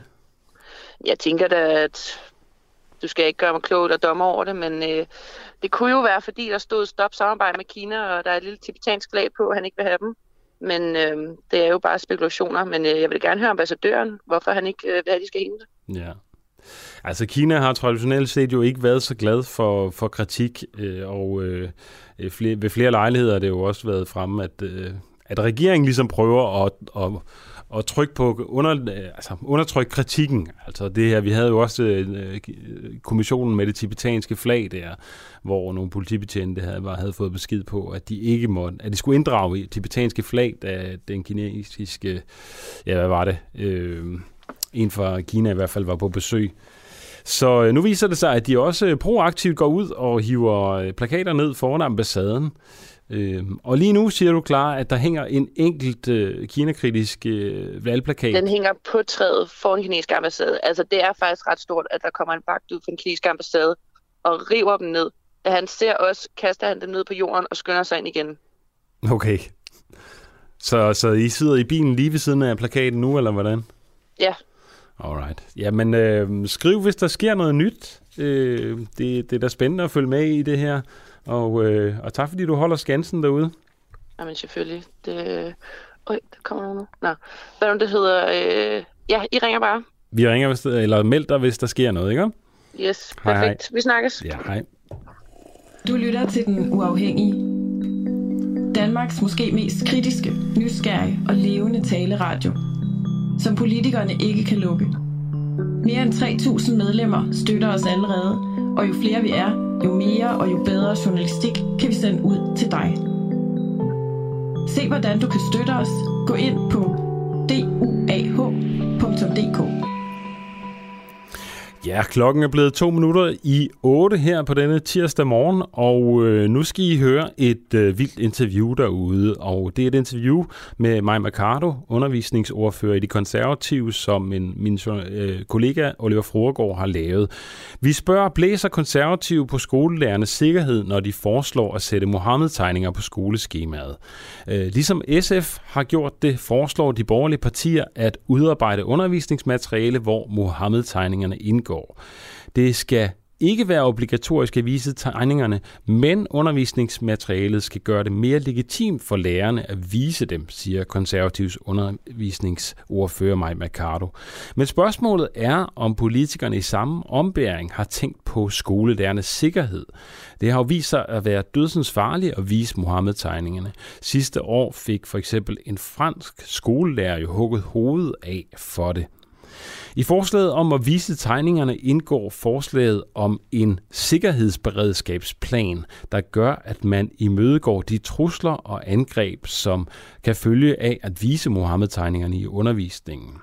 Vi skal nu høre et bånd, hvor min kollega Oliver Froregård spørger Marie Mercado fra de konservative, hvilke sikkerhedsforanstaltninger hun har tænkt sig at tage for at beskytte lærerne. Han spørger en afskillige gange uden at få svar, vi skal høre de sidste 8 minutter af interviewet, hvor Maja Mercado bliver så frustreret, at hun til sidst lægger røret på. Om det er fordi interviewet er dårligt, eller at hun simpelthen er meget travlt, eller at hun bare ikke har noget godt svar, ja, det må I selv vurdere derude. Det kommer i hvert fald her.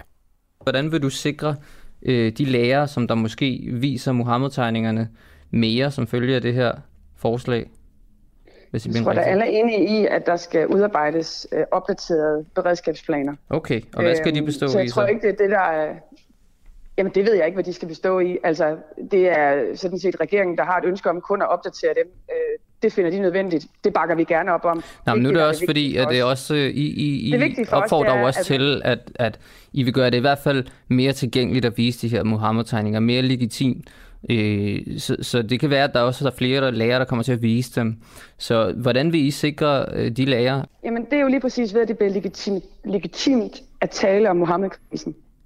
Det er jo det, når man kan se, at der på Facebook er Facebook-grupper, øh, som handler om øh, at øh, sikre lærernes ytringsfrihed. At mange mm. føler sig presset på deres ytringsfrihed. Ja. At der er grupper, som... Øh, som siger, at det skal ikke ende som Samuel Paty ja. i, øh, i, i Frankrig. Præcis. Der er nemlig er Samuel Paty i Frankrig, og så, så tænker jeg, der er en lærer, der fik hugget hovedet af. om, at, at der mangler ytringsfrihed. Mm. Den manglende ytringsfrihed, den kan man hjælpe på vej ved at gøre det legitimt at have undervisningsmateriale, som er godkendt fra staten, som man kan bruge i sin undervisning. Det, det forstår jeg. Hvordan, hvordan, hvordan hænger det sammen? Altså, så, så fordi, at hvis staten har udarbejdet undervisningsmaterialet, så er en terrorist øh, mindre øh, tilbøjelig til at angribe læreren?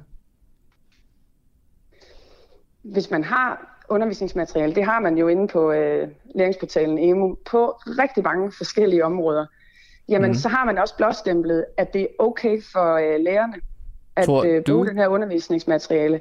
Og så er det selvfølgelig op til lærerne, om de ønsker at bruge det undervisningsmateriale. Ja. Jeg anerkender faktisk, at der er mange lærere, som derude ikke er begejstret for at undervise i det i øjeblikket. Mm. Men hvis vi skal starte et sted, så må vi starte med, at der i det mindste er noget undervisningsmateriale, man kan hente ned og bruge ja. i sin undervisning. Og, og hvis så at lærerne tager det undervisningsmateriale i brug, hvor tegningerne indgår, og viser de her tegninger, og det så viser sig, at der er en terrorist, der bliver sur på den øh, pågældende lærer, og ligesom planlægger et terrorangreb, som vi har set i Frankrig, Tror du så, at det gør nogen forskel, at det er jer, der har udarbejdet materialet, og ikke altså, at læreren bare har hentet tegningen på nettet? Hvor skal terroristen vide det fra? Jeg tror på, at hvis vi gør det til en norm, at det er legitimt at undervise i Mohammed-krisen, at alle elever stifter bekendtskab med det, det betyder ikke, at man samtidig skal stå øh, og partout insistere på at vise tegningerne. Nej, men hvis man viser tegningerne, hvilke sikkerhedsforanstaltninger er der så på plads fra jeres side? Fordi nu gør I det lettere at vise tegningerne. Så hvordan vil I... svare på dit spørgsmål fra ja. før. Svaret på dit spørgsmål fra før, det er, at hvis vi ikke formår at gøre det legitimt overhovedet at undervise i det, hvis det som det er i dag, øh, alene er op til den enkelte lærer at finde på undervisningsmateriale, så vil den lærer også stå med et større ansvar selv. Hvorimod hvis der er undervisningsmateriale, som er udarbejdet øh, fra statsligt hold, som øh, det i øvrigt gør sig gældende på mange andre områder, jamen så vil der være en større legitimitet, og det er det, der skal være hele, det er det, der er hele præmissen for, at vi overhovedet kommer ind og kan tale om det her, så længe at det her Når jo bliver ved med at være svært at, læreren... at tale om, jamen så længe, så bliver det ved med at være lærere, som bliver presset. Når du siger, at læreren vil stå med et større som... ansvar selv, undskyld, jeg afbryder dig, Mercado, når du siger, at læreren vil stå med et større ansvar selv, hvis der ikke er noget undervisningsmateriale, hvad mener du så helt konkret? Jamen, så mener jeg, at når at det er som i dag, at der ikke findes noget undervisningsmateriale, mm. og lærerne selv skal stå og øh, egenhændigt tage stilling til, hvordan vil man undervise, hvad, med, hvad vil man vise, hvordan vil man tilrettelægge sin mm. undervisning. Vil man vise tegningerne? Så bruger jeg bare øh, de ord, som kristendomslæreren øh, brugte over for mig, og det er, ja. at så står man meget alene. Hvorimod, at hvis der fra politisk hold bliver sendt et meget klart signal om, at det her det er legitimt at undervise i, mm. så har man i hvert fald det at bruge som rygdækken. Ja. Og der, hvor jeg ikke Mama Cardo, okay. Og der, det, er, det, det er så den, jeg gerne vil spørge ind til der. et sted, hvor at man ikke længere kan tale om det her. Mm. På nogle skoler er det jo allerede sådan, at der kan man ikke undervise i mm. Mohammed-krisen. Ja. Der skal vi ikke hen. Vi skal gøre det legitimt at undervise i ja, Mohammed-krisen. Præcis. Og, øh, så, jeg vil godt øh, lige spørge ind til det der, fordi du siger, I vil gerne øh, inkludere Mohammed-tegninger der, så det bliver mere legitimt at vise dem, hvis man har lyst til det. Så spørger jeg dig, hvis, man så, hvis, hvis læreren så godtager det argument for jer og siger, okay, så viser jeg Mohammed-tegningerne, og hvordan kan, så spørger jeg dig, hvordan kan du så garantere deres sikkerhed, fordi at der er nogen, der får hugget hovedet af for at vise de her tegninger, så siger du, jamen hvis vi har udarbejdet materialet, så er læreren mere sikker, fordi så er det ikke lærerens Ej, ansvar. Er, er det rigtigt? Er det, er Ej, det, du, du lægger mig helt ord. Okay, altså, så, så har jeg misforstået det. Okay, hvordan vil du så garantere deres sikkerhed? Hvordan vil du så garantere deres sikkerhed? Hvis, hvis læreren godtager øh, dit argument om, at det er mere legitimt at vise tegningerne, hvis I har udarbejdet undervisningsmaterialet, og de så viser tegningerne, hvordan vil øh, konservative så garantere lærernes sikkerhed? Men frygten må jo ikke hæmme for undervisningen, nej, nej. og det er jo det, den gør i dag. Ja, ja men hvordan vil I garantere sikkerhed? For der er jo en risiko. Det kan vi se i Frankrig. Den lærer, som sidste år gik ud og sagde, at hun underviste i Mohammed-tegningerne, hun blev jo også truet. Mm. Så i, allerede i dag er der jo nogen, som der er, at der underviser, og som bliver udsat for et pres, der er helt uacceptabelt. Mm. Hvis man skaber en ramme fra statsligt hold, hvor man siger, det her, det er anerkendt, øh, og det er landsdækkende materiale, som man kan benytte sig af, hvis man har lyst, så er det selvfølgelig op til læreren at lave en vurdering af, om man har lyst til at bruge det. Det kan være, at man har mm. lyst til at bruge noget af det. Det kan være, at man har lyst til at bruge den del, der handler om udenrigspolitikken, om ambassadeafbrændinger, ja. om at der var nogen, som rejste rundt øh, og talte øh, øh, meget formørket om danske værdier. Ja. Det kan også være, at der er nogen, der har lyst til rent faktisk gå så langsomt til at vise tegningerne. Mm. Det tager man jo bestik af, og jeg tror, du undervurderer lærerne ved ikke at tro, at de rent faktisk godt kan tage, stik, tage bestik af et klasse af, af, af en klasse. Det kan okay. de godt, og det gør de jo til daglig. Vil, vil konservativ gøre det mere sikkert at vise tegningerne, end det er i dag? Vil I gøre det mere sikkert for skolelærer at vise Mohammed-tegningerne? Jamen selvfølgelig skal det være sikkert at vise tegningerne. Jamen vil konservativ gøre det mere sikkert at vise tegningerne? Først og fremmest så skal det være sikkert at vise tegningerne, og det er jo derfor, at vi vil tilbyde, øh, at der bliver lavet undervisningsmateriale, man kan trække på. Vil I gøre det mere det sikkert at vise tegningerne? Jeg svarer på dit spørgsmål. Hvordan bliver det mere sikkert, at I udarbejder materialet? Fordi det bliver legitimt at undervise i. Hen ad vejen. Hvordan, hvordan, hvordan, nej, oh, nej, nej, nej, prøv, prøv lige at stoppe en gang. Hvordan bliver, det, hvordan bliver det mere sikkert, at I udarbejder undervisningsmaterialet? Nej, du siger, det bliver mere legitimt. Tror du, en terrorist går op i det?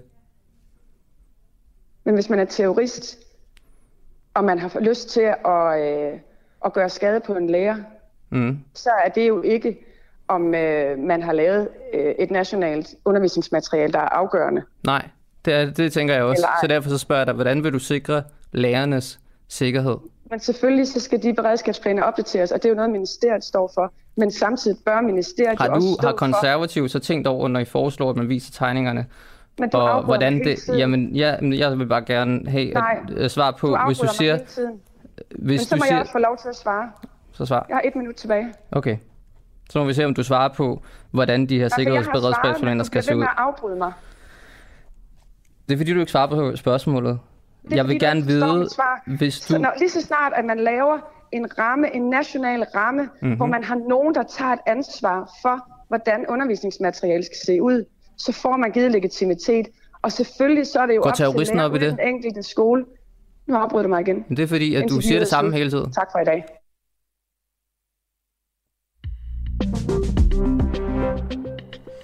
Ja, det var her min kollega Oliver Froregård, der interviewede mig Mercado, og øh, hvis du har en holdning til det her interview, øh, hvis du synes, det var godt, eller synes, vi gik over stregen, så skriv en sms til 1245, skriv DUAH mellemrum, og så indholdet, indholdet af din besked. Du kan også skrive på Facebook-tråden, som øh, Louis Guldberg Clausen har gjort. Øh, han skriver blandt andet, øh, læreren vidste, viste aldrig tegningen, altså den oprindelige franske lærer, der blev halshugget, øh, da han ikke ville. Han underviste kun eleverne i tegningerne. Han blev likvideret, fordi en elev havde påstået, at han havde vist tegningerne, men det var en opdigtet løgn. At vise, disse, at vise disse billeder eller blot undervise kan bringe lærerne i fare, men i et demokratisk land hører det ingen steder hjemme, at man ikke kan undervise i noget. Så skriver øh, Lotte Sølbjerg Larsen også på Facebook. Maja Mercado tror lige, I skal tilbage og fintænke her. Det er redselsfuldt, at I opfordrer lærerne til at undervise i Mohammed-tegningerne uden overhovedet at have overvejet, hvilke konsekvenser det var vil have. Det var altså Lotte Sølbjerg Larsen her på Facebook. Øh, vi har også fået en sms ind med øh, en kommentar fra Christian Slot, eller kommentar til Christian Slots forslag om at, at nedskalere landbruget. Stop nu den hets mod landbruget. Landbruget har tjent os godt i fortiden, talt ordentligt om dem, og lad os finde gode løsninger sammen. Jeg elsker bacon. Det er jo ikke nogen øh, navn på det her, men øh, det er som om, at, at øh, bacon, det er i hvert fald gør, at vi skal tale bedre om landbruget. Øh, jeg ved ikke, om der var tale om decideret hets fra Christian Slots side. Han mente i hvert fald, at det skulle, skulle øh, reduceres voldsomt. Ja. Nu skal vi tale med øh, Birte Petersen og som er korrespondent i Frankrig for Kristelig Dagblad. Og det skal vi, fordi at Frankrig muligvis har fået deres helt egen version af Donald Trump.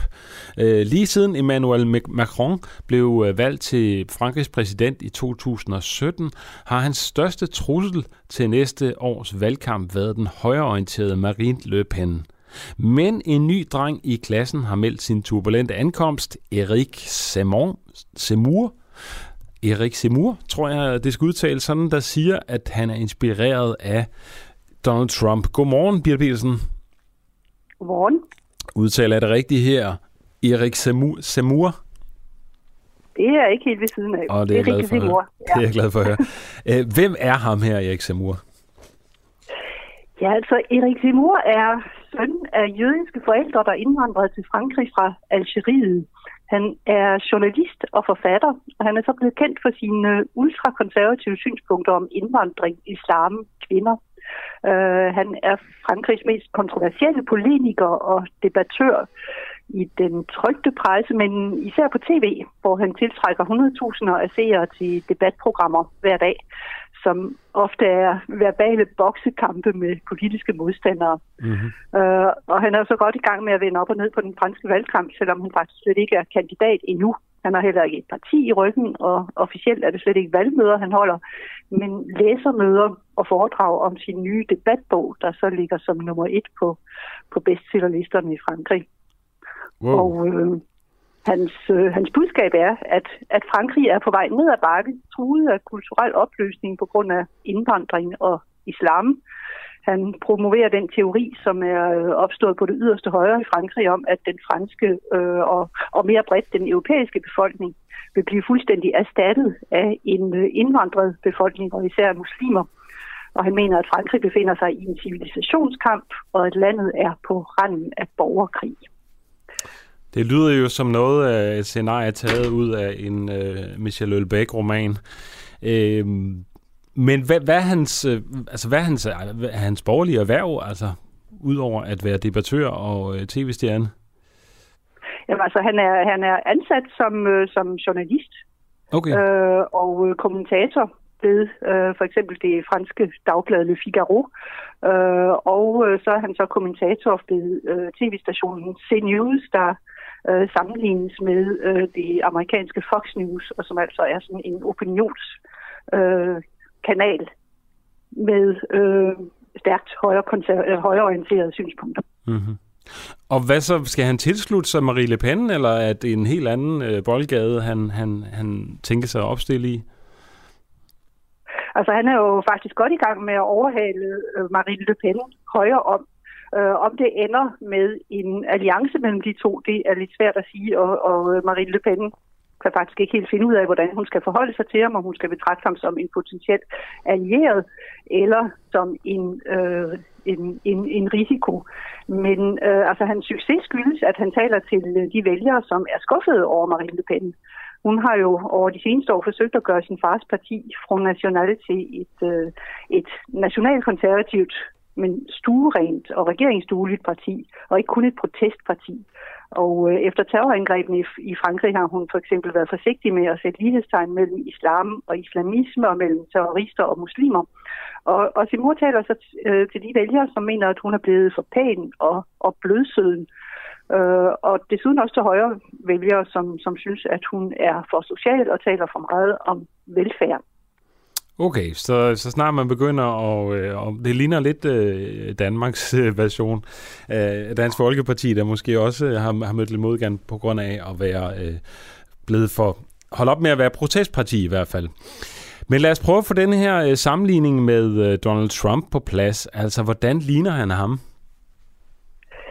Øhm, altså, han, øh, han beskrives som en, en intellektuel udgave af, af Trump, fordi han jo netop er forfatter, han er uddannet i statskundskab, men han har øh, Han er også franskmand jo. Fælles.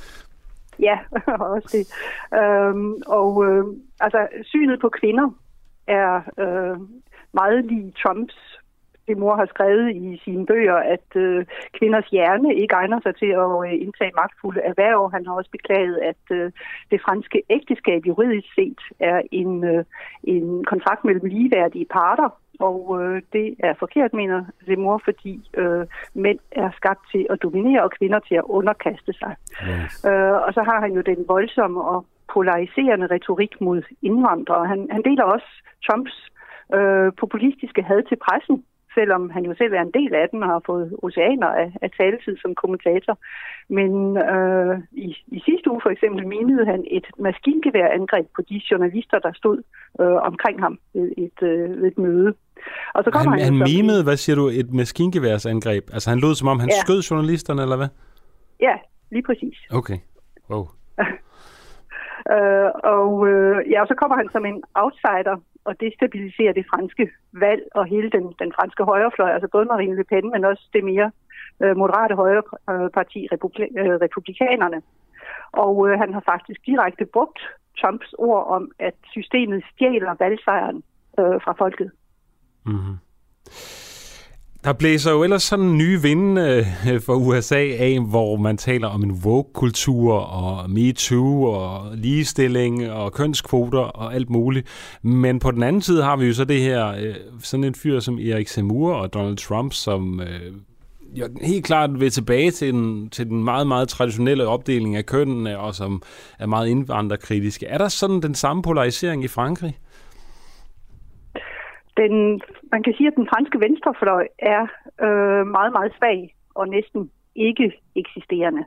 Øh, så på den måde er det ikke en øh, øh er det ikke direkte en politisk splittelse i, i Frankrig, men der er en retorisk splittelse, og øh, Simon udnytter den, den debat, øh, som, som findes i Frankrig. Man har haft i Frankrig den her debat om øh, islamogauchisme, altså om venstrefløj, der i, i højrefløjens øjne er inficeret af, øh, af, af islamisme eller velvilje over for, over for muslimer. Så på den måde har man en, en polarisering af, øh, øh, af den politiske debat i, i Frankrig.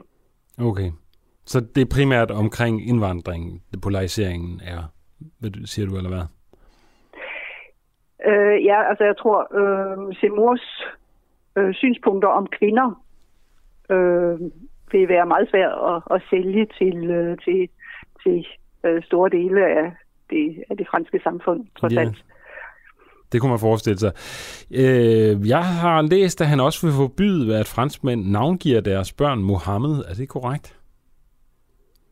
Det er øh, en tanke, han har, han har ført frem faktisk i, øh, i adskillige år. Han mener, at øh, altså han, Frankrig er ude i en civilisationskamp, og den kamp skal så også kæmpes øh, ved, og øh, øh, altså på den front, øh, det er en, et udtryk for øh, en form for tvangsassimilation, og øh, det gælder ikke kun øh, muslimske navne. Det gælder også øh, øh engelske navne. Kevin for eksempel øh, vil heller ikke få gang på jorden i Seymours Frankrig. Okay. Øh, og det er jo en identitetsmarkør. Altså han, han signalerer, at det her er en, Frankrig er ude i en civilisationskamp, øh, og den skal vindes symbolsk, øh, også på, det her, på den her front. Okay, så han er en meget national øh, konservativ, ved jeg ikke engang, om jeg kan kalde ham, i hvert fald nationalist. Øh, hvor, hvor placerer han sig politisk? Altså er han, øhm, altså, er han, på, han er på højrefløjen selvfølgelig, men er han øh, konservativ, eller er han mere liberalist, eller hvor, hvordan skal vi placere ham? Øh, hans økonomiske program er faktisk ikke særlig klart. Det er overhovedet ikke det, han, øh, han taler om. Det er ikke det, han øh, er blevet kendt på, og det er ikke, øh, det er ikke økonomien, der står stærkt i, i hans program. Så det ved man faktisk ikke. Bortset fra, at han som øh, nationalist øh, går ind for en form for, for protektionisme. Men øh, på samme måde det er som Trump. Klart i, ja, øh, det, ja, protektionisme i hvert fald, men hvordan han vil forholde sig til øh, øh, skat, for eksempel skattelettelser til de rigeste, det er, det er ikke helt klart. Okay. Men han befinder sig på den øh, nationalkonservative øh, yderste højre fløj. Det er, det er fuldstændig klart. Ja. Ja, for jeg læste, at Simur er imod liberalisme, da han mener, at liberalismen er faktoren, som har tiltrukket indvandring som billig arbejdskraft. Så i hvert fald på det punkt er han ikke ligefrem liberal. Han sætter lighedstegn mellem økonomisk liberalisme og øh, kulturel liberalisme. Mm. Øh, altså liberale værdier som, som ligestilling, som øh, øh, retten til abort, som sekularisering osv. Altså der, på, på den måde er han øh, anti-liberalist. Ja, ja han er også imod abort, går jeg ud fra. Plan. Ja, det er nu ikke noget, der står så stærkt i, i debatten, men okay. øh, det kan man gå ud fra. Det kan man stærkt gå ud fra, ja. Hvor sandsynligt er det, at han øh, vil blive Frankrigs øh, næste præsident?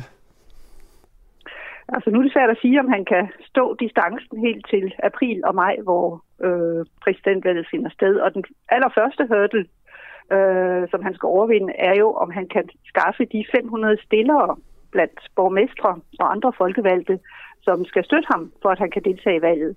Og øh, spørgsmålet er, om han kan finde folkevalgte nok, der har lyst til og interesse i at hjælpe ham videre til at, at, at deltage i valget og destabilisere de, øh, de traditionelle øh, linjer.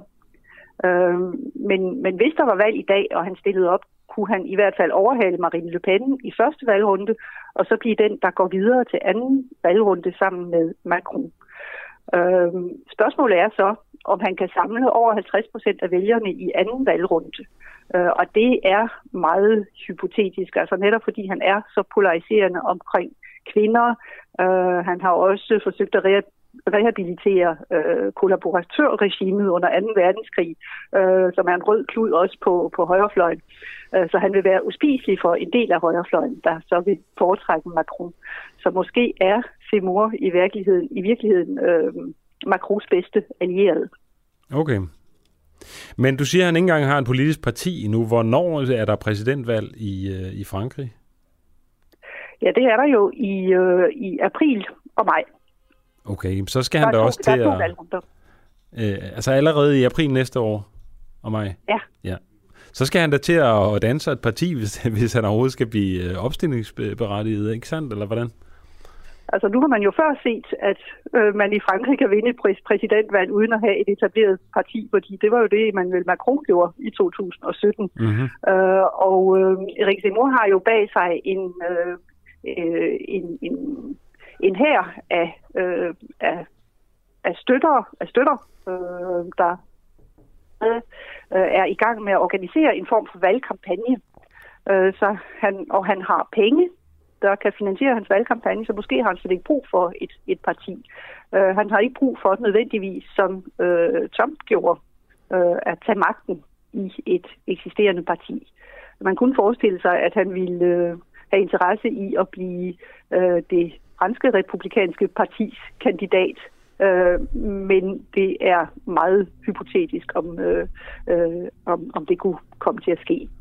Men han behøver faktisk ikke et parti for at kunne stille op. Okay. Det bliver spændende at se, hvordan det udvikler sig i Frankrig. Tak fordi du var med her til morgen, Birte Petersen, korrespondent i Frankrig for Kristelig Dagblad. Du lytter til Den Uafhængige. Danmarks måske mest kritiske, nysgerrige og levende taleradio, som politikerne ikke kan lukke. Mere end 3.000 medlemmer støtter os allerede, og jo flere vi er, jo mere og jo bedre journalistik kan vi sende ud til dig. Se hvordan du kan støtte os. Gå ind på duah.dk. Ja, vi har fået en del beskeder her på sms'en og i Facebook-tråden. Øh, der er en, der har sendt en sms til os ved at skrive 1245, sendt det afsted til 1245 og skrive DUAH, mellemrummet og indholdet af beskeden. Der er nogle kommentarer på øh, interviewet med mig Mocardo. Der er en, der skriver her, jeg kan godt forstå mig lag på.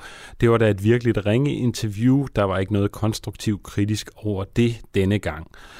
Øh, der er en anden, der skriver, mig udviser direkte mangel på empati i dette interview.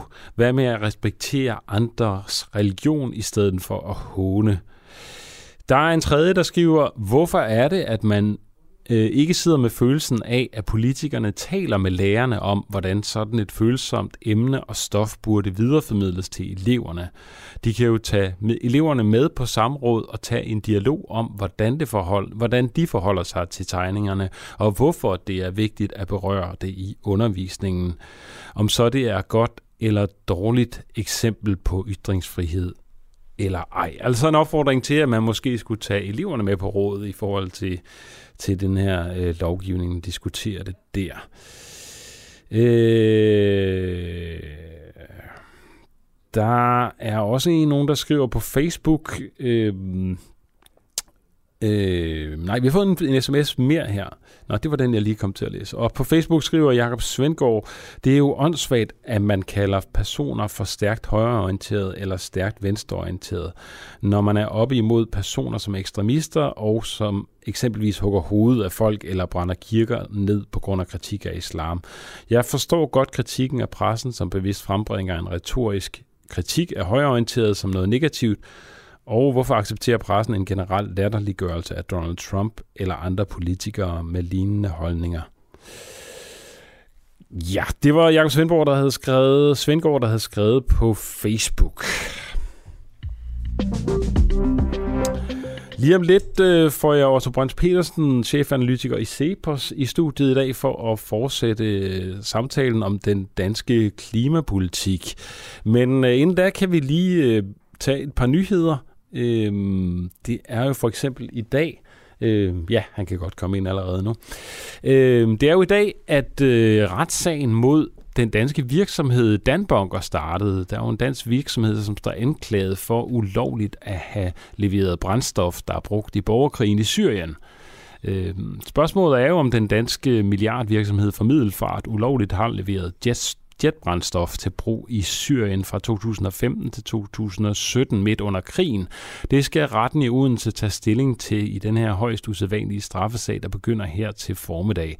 Anklaget i sagen er det fynske firma Danbunkering, ejerselskabet Bunker Holding og Bunker Holdings administrerende direktør Kjeld Demand. Straffesagens omdrejningspunkt er 172 tons 1000 tons jetbrændstof, som Bagmandspolitiet mener Dan Bunkering har leveret i strid med EU-sanktioner.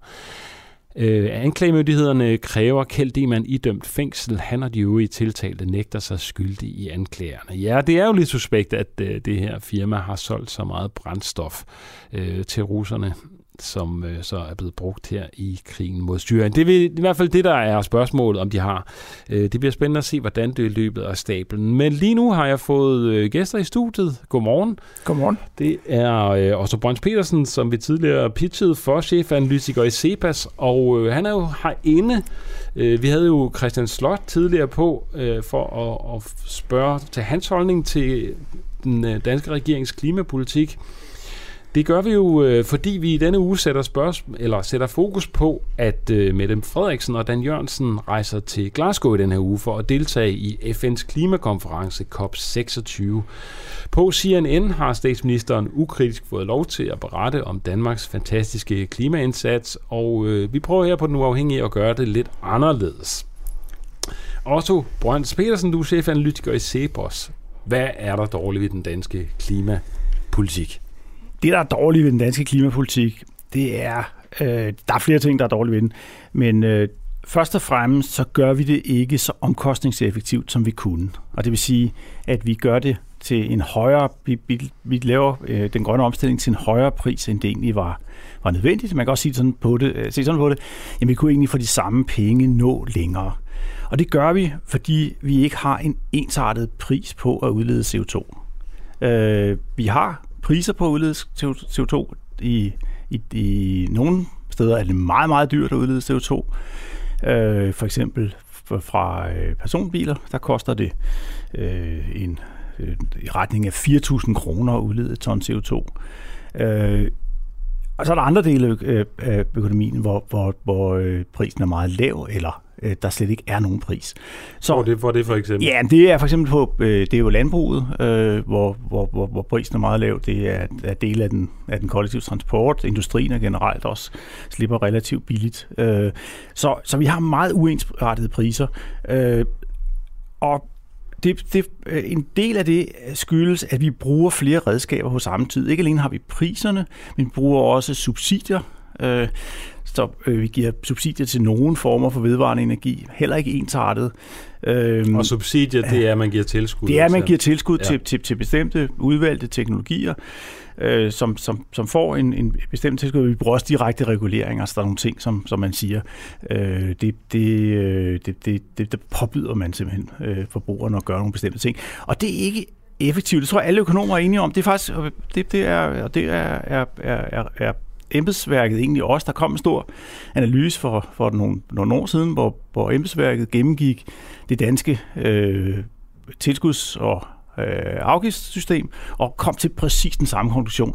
Det her system, vi har, det er simpelthen ikke omkostningseffektivt. Okay.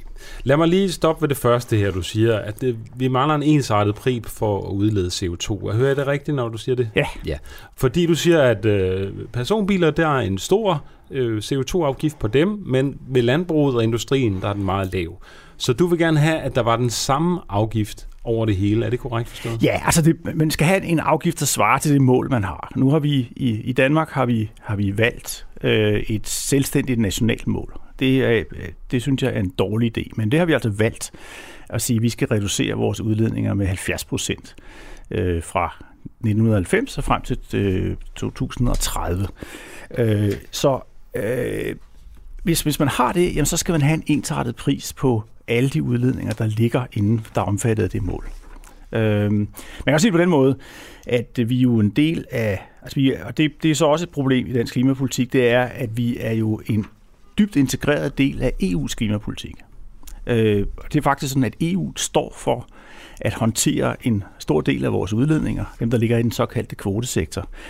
Øh, men alligevel, øh, og, og, og, øh, og i den situation, der er det faktisk smart, at EU har en ensartet pris. Fordi EU er jo, er det, det er jo EU, der deltager i Paris-aftalen, og, og det er EU, der har forpligtet sig internationalt på vores vegne. Men vi har så valgt at gå foran, og når vi går foran, så skal vi have en ensartet pris på det. Øh, men det var altså smartere, at vi i stedet for at sige, at vi er en del af EU's klimapolitik, og så har vi en ensartet pris overalt inden for EU, som EU-kommissionen faktisk arbejder for i øjeblikket. Okay. Så for at få øh, mere konkurrencelighed, øh, så skal man have en ensrettet pris gennem hele EU? Ja, også for at sikre, at man får, øh, man får øh, besparelserne de sted, øh, på, på CO2-udledning de steder, hvor det er billigst. Og det er klart, at man har en meget stor forskel i prisen på at udlede CO2, jamen så får man ikke øh, taget de billigste reduktioner først. Mm. Øh, så vil man automatisk så vil man få, øh, hvis man har de, de steder, hvor man har en høj pris, ja, der vil, vil, vil, vil, borgerne skulle, og virksomhederne skulle afholde en masse udgifter øh, for at reducere CO2-udledningen, øh, hvor de andre steder slipper noget billigere. Mm. Så du vil gerne have større øh, CO2-afgift på landbruget og industrien?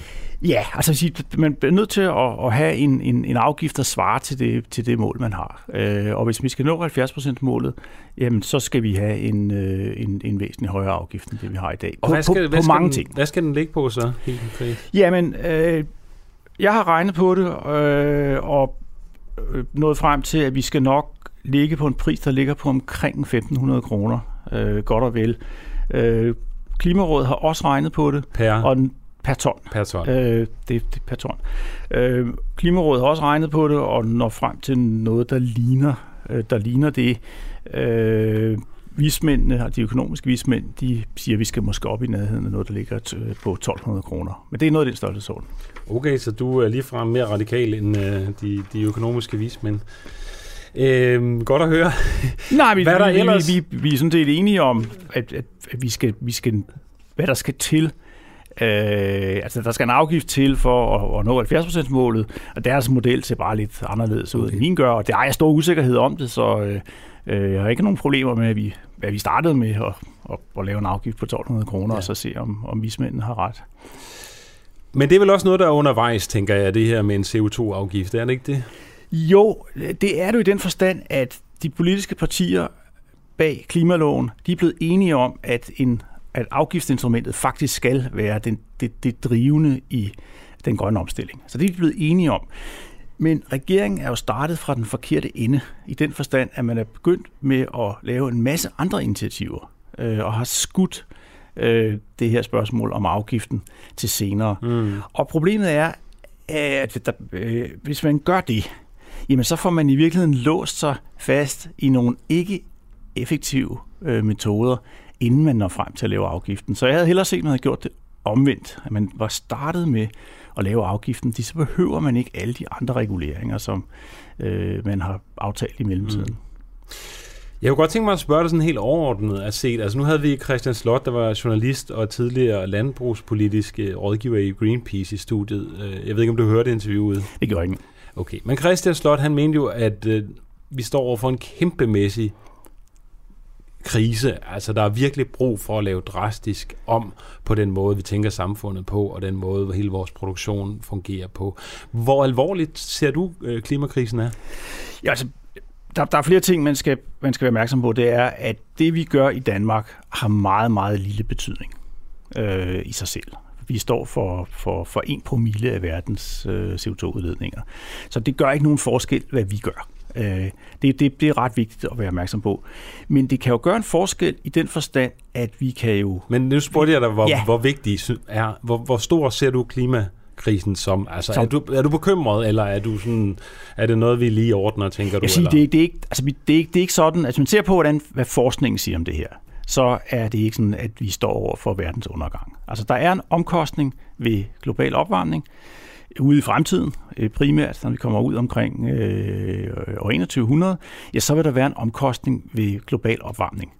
Øh, men det er ikke en, en omkostning, som er enormt stor. Øh, omvendt er det heller ikke en omkostning, som det ikke kan betale sig at gøre noget ved. Så øh, og det er simpelthen, hvad, hvad, Men der hvad klimaforskning siger. Der er jo masser af forskning, der siger, at vi er ved at nå et vendepunkt, hvor udviklingen vil være irreversibel, altså hvor vi ikke kan, kan nå ret op på øh, altså det der tipping point berømte, hvis vi når ud over det, jamen så kan vi ikke nå at få temperaturen til at sænke sig, og så vil vandstandene stige, og du ved, der er mange forskere, altså faktisk størstedelen i forhold til FN's øh, klimaråd, øh, altså deres samlede rapport viste jo, at, at forskningen var enige om, at det er meget, meget raverende alvorligt, det her. Men... Nej, jeg siger, det, det man har gjort, det er, at man har, man, der er kommet med den første af to rapporter. Øh, den, den første rapport siger noget om, øh, øh, hvor, hvad, hvad, hvad er de naturvidenskabelige øh, konsekvenser af det her? Altså, hvad, hvad, hvad er der af mulige scenarier? Det, der mangler, det er at sige, hvad, hvad er konsekvenserne så for det menneskelige samfund? Øh, og det er det næste rapport, de kommer med. Øh, de har tidligere lavet en, en, en, en, en vurdering af det i, for, for 10 år siden. Der, der kom IPCC med en rapport, som sagde, at det her svarer, altså den opvarmning, vi får, hvis vi får en opvarmning, en opvarmning på et par grader, jamen så, så vil det svare til et økonomisk tab på øh, op til 2% af BNP. Altså, mm. øh, og det, skal, det er altså, man skal huske på, at det er ude i fremtiden. Men det er sjovt, du kigger meget på økonomi i det her. Det er som om, at det er det, der ligesom er afgørende Jamen, parameter. Det, det, øh, for, for, altså, det er jo også noget med oversvømmelser og sådan noget. Jamen, det, det, det, vi måler det på den måde. Ja, okay. det vil sige, det vil sige øh, oversvømmelser handler jo øh, i, i høj grad om økonomi i den forstand, at det koster noget at forebygge dem. Ja. Øh, så hvis vandstanden stiger, så skal man gøre noget, og det koster noget. Og det er jo også en øh, økonomisk øh, gevinst. Det sætter jo gang i hjulene, når folk skal bygge. Øh, nej, det er det ikke. Det er det, det er det ikke. Det er en omkostning, fordi det, det kunne vi have brugt på andre ting. Så, så den globale opvarmning har nogle, nogle negative virkninger. Øh, men det er i meget høj grad et økonomisk problem, fordi vi skal gøre noget for at imødegå de negative konsekvenser af det. Mm. Lad, og derfor måler man det faktisk på, altså man måler, man måler det her i, i forhold til den, den samlede økonomis størrelse. Det giver også god mening at sige, hvor, hvor stort et tab er det egentlig, vi står overfor på grund af global opvarmning.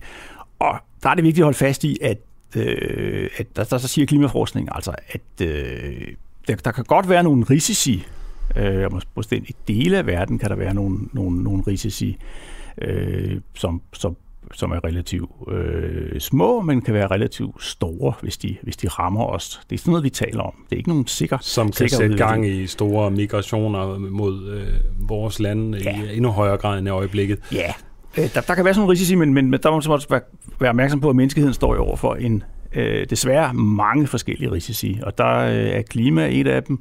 Pandemier, som vi, vi lige har været igennem, er andre øh, den type risici. Hvis vi ser på det, øh, altså ser på, hvad, hvad er de sandsynlige udfald af, af den globale opvarmning, så er det, det er ikke noget, der, der er simpelthen ikke basis for at sige, at vi står over for et øh, katastrofescenarie i, i de kommende år. Det er simpelthen ikke. Okay. Den tror, jeg, vi, den tror jeg, vi parkerer her, fordi jeg har en lidt anden opfattelse i forhold til min læsning af FN's klimarapport. Men, men nu skal vi også være lidt mere konkrete på, på klimapolitikken og så videre. Jeg kunne godt tænke mig at anholde en ting, som du siger, øh, det her med, at... Øh, Altså, Christian Slot han foreslog for eksempel, ja, vi skal lægge, simpelthen lukke ned for, for kød og, og mejeriproduktion her i Danmark, holde den til et minimum, holde det til kvalitetsprodukter, og så simpelthen for at, at, at, at skære ned på CO2 på den måde. Så tænker jeg, at dit modargument vil være, at så flytter produktionen jo bare til, til udlandet, ikke sandt? Så er det fuldstændig lige meget. Er det korrekt? Nej, ikke nødvendigvis. Okay. Sige, sige, øh, det, det, det er jo et problem, at, øh, at det vi gør ikke nødvendigvis har, har nogen global effekt, fordi der er det der lækageproblem. Så, så det er sådan lidt enig i. Det, det skal man være opmærksom på. Men hvis vi kigger på, på, på dansk klimapolitik lige nu, jamen, så har man valgt at sige, at vi fokuserer kun på de danske udledninger.